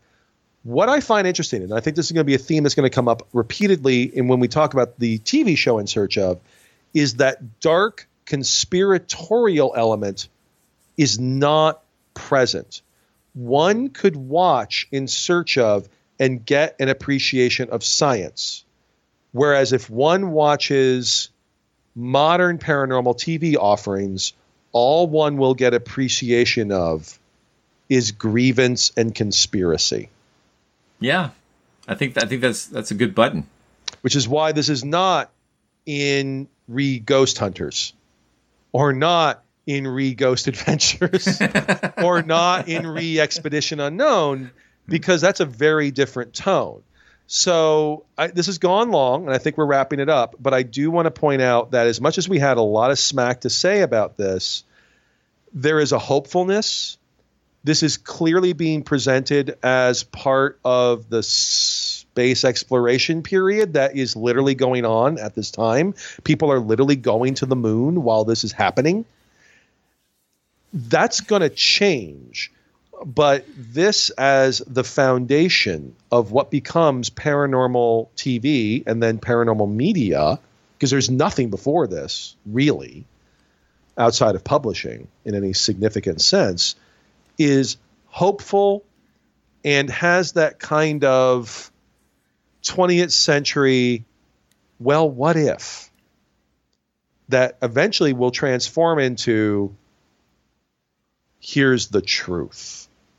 And that's we we're not there yet. Yeah, I, I, and I, it'll be interesting because I don't remember from the actual TV series if it ever gets into that. I think it runs what six or seven seasons, right? I think six seasons. I will say yeah. I know that they cover Roswell.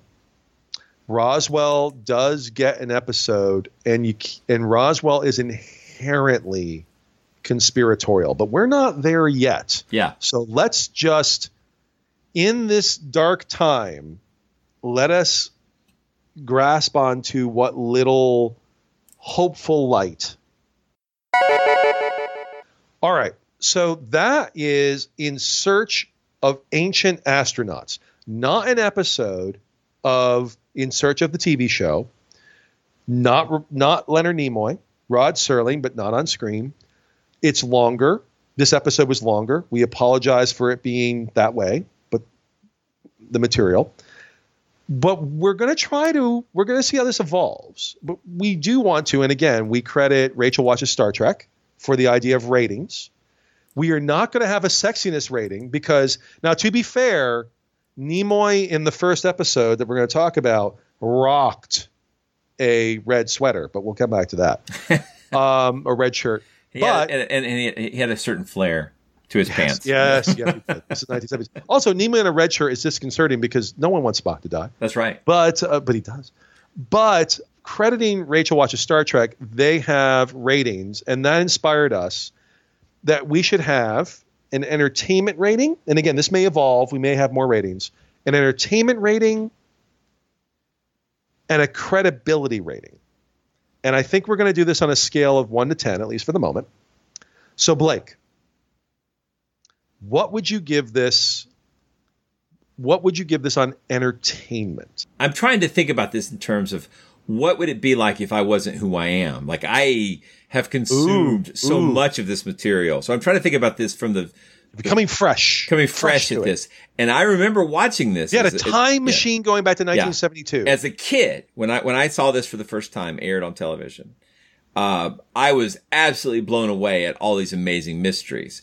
And I would suspect, I can't prove this, but I would suspect this was one of the leading reasons that when I got into school, like when I got into the first grade, now, when you are you talking about in search of the TV show or this no, I'm actual about episode? this documentary. See, I'd never seen this yeah, before. Yeah, I had seen it. I saw it back in the 70s. Okay, Um, continue, and, continue. and, I, and just wanted um, to, I wanted to confirm. yeah, and of course it had commercials and whatnot. But but um, it led me. It was one of those documents, uh, one of those things that I consumed that led me to go to the library and look at the books. Right to, In like, the zero zero you section. got it right. So, Yes. uh, so in that sense, it didn't physically hurt me to watch this. I I hate. so back then I loved it. Now I'm I'm I'm torn because there's so much I despise about it. Um, but entertainment, I I'm I'm gonna give it a six. Like it was slightly more entertaining than I expected, but it was not obviously glossy and it's not modern. It's a very slow thing. So I'm I'm I'm trying to give it that sort of compared to other things of the time. This was novel, right? So it was interesting. There's nothing wrong with listening to Rod Serling talk. I enjoyed that.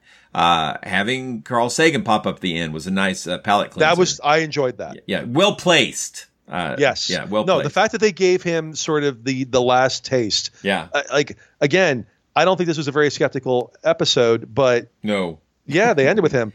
I, I'll say this: I watched it once. So we're not doing mystery science theater here, where they watch a thing three times, but we're probably going to watch these things at least, certainly once, eh, obviously, and maybe twice. Watching it the second time through on double speed felt almost where I wanted my mind to be, Yeah. and when I put it back to normal, I was like, "Wait, is Serling? Did I put it on 0.5? Because he's talking very slow." Very slow. Yeah. Yeah, and that's his thing. You know, uh, for your presentation, for your consideration. Yeah. Like, like he, he is a slow talker, and that's fine. He's a great he's a great narrator, a great right, amazing writer, amazing writer. Uh, I, I we were talking earlier in the pre-show. He adapted uh, Planet of the Apes. What was the other one he adapted? Um, Seven Days in May.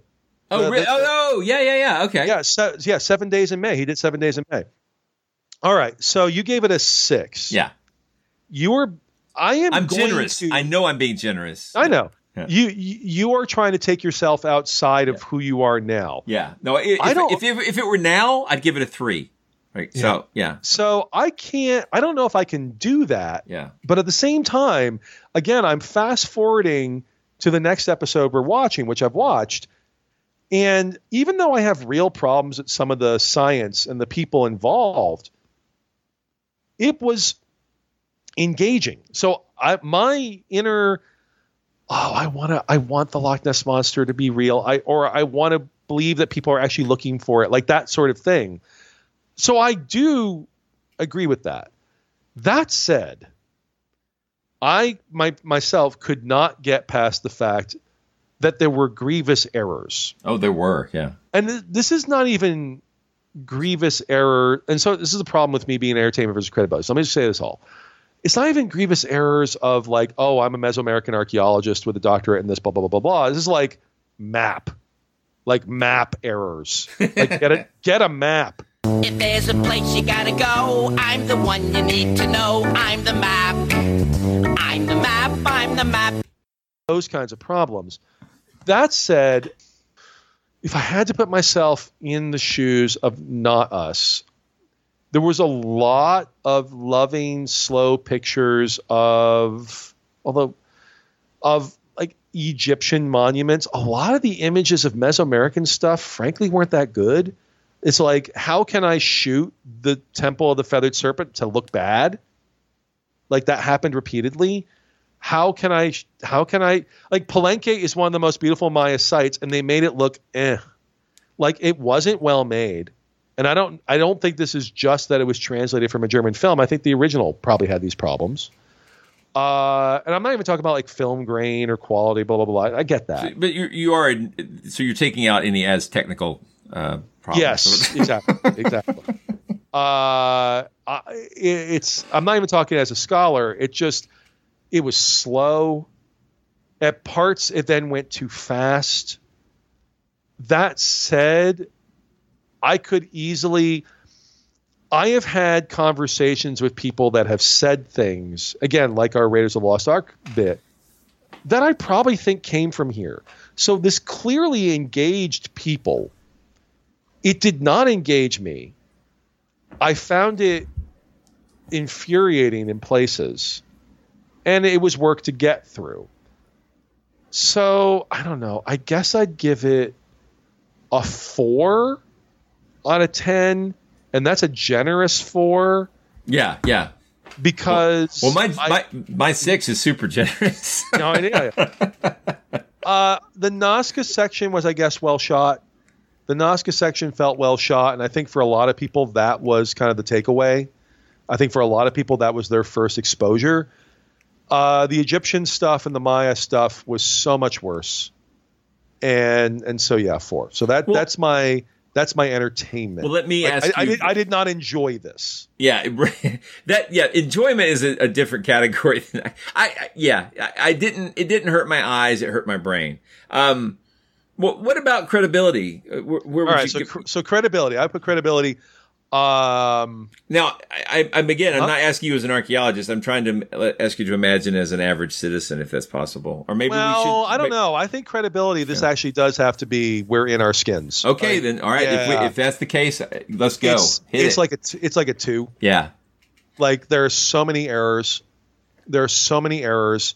There are so many things that I know are not true. Now, some of these things, for the time, for the time, I would give it a credibility of uh, three or four.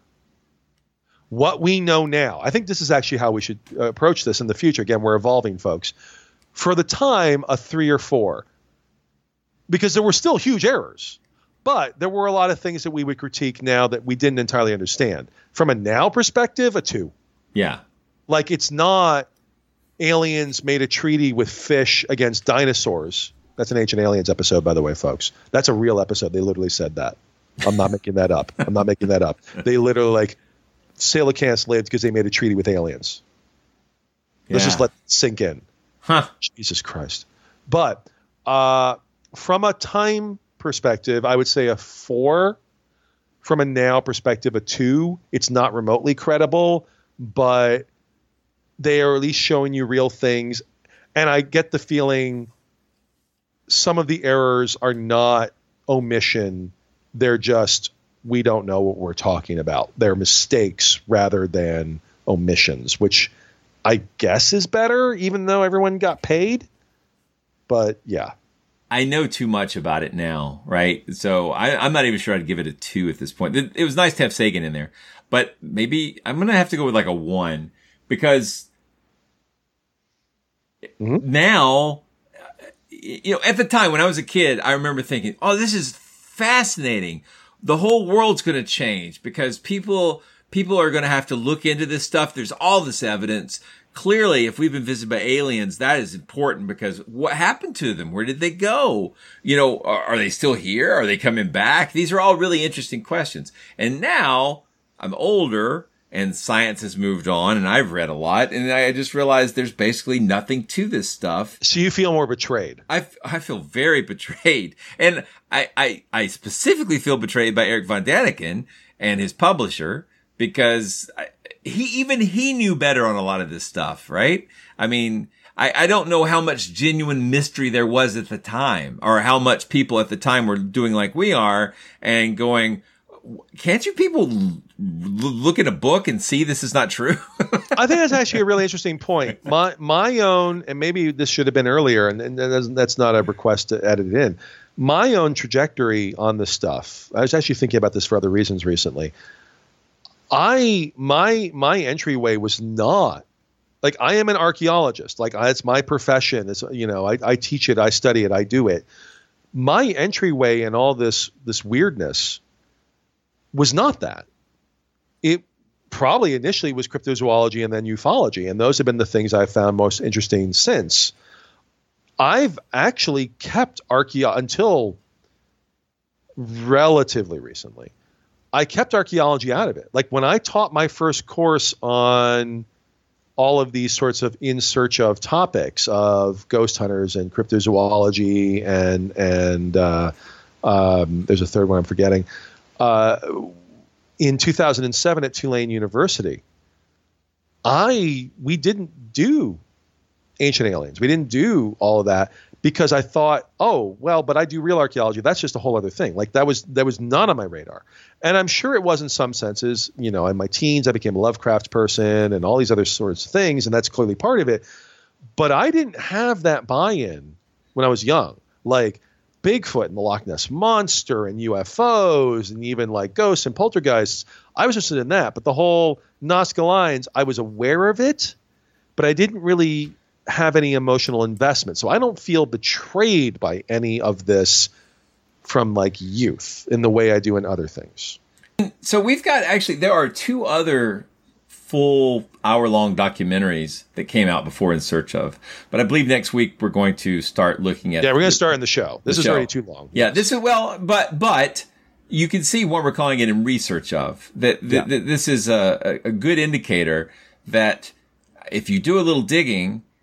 Oh, it also it kind of reminds me of um, it's a Hitchens razor, which is what can be asserted without evidence can also be dismissed without evidence. But I think if you look out the window, you'll see that people don't dismiss what can be Yeah. asserted without evidence. Well, and that would be my rejoinder to, to, to Hitchens is that what can be asserted without evidence can be dismissed without evidence in the sense of academic discussion.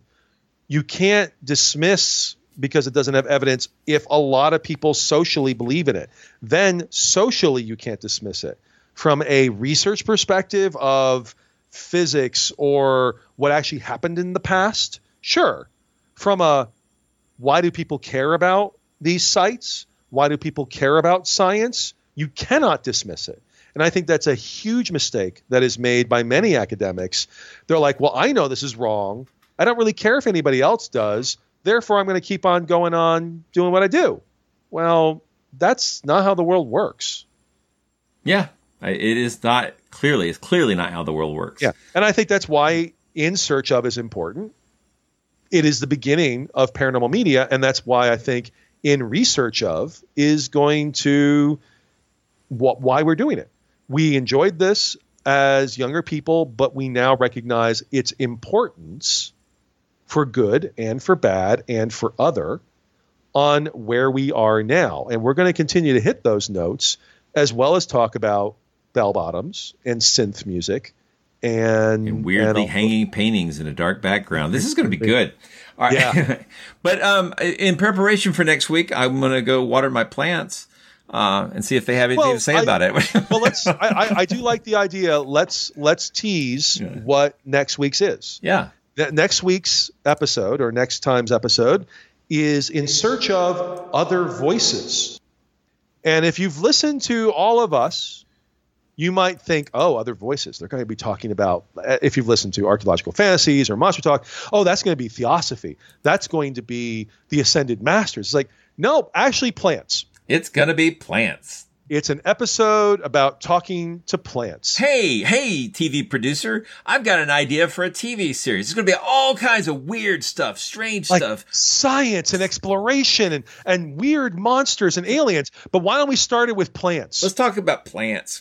yeah, that It's was a be fun. choice. It's gonna be Uh, fun. uh, The the enthusiasm or whatever you hear in our voice is because neither of us realized that the first episode of In Search of was was was talking to yeah, plants. it was a little But weird. you know what? Here's a spoiler.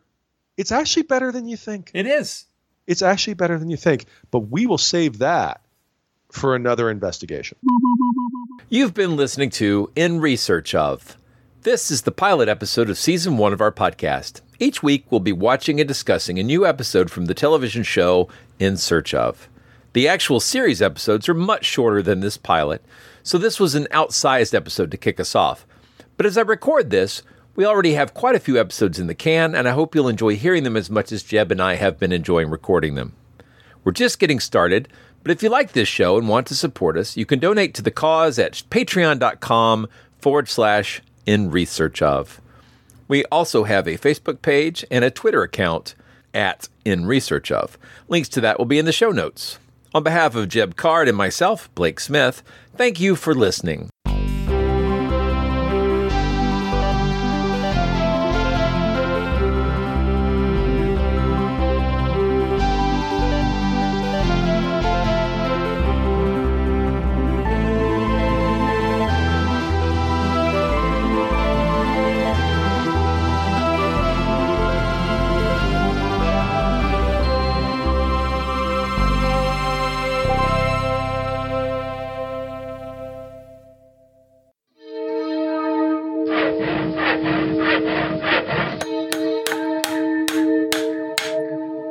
Has been a Monster House presentation.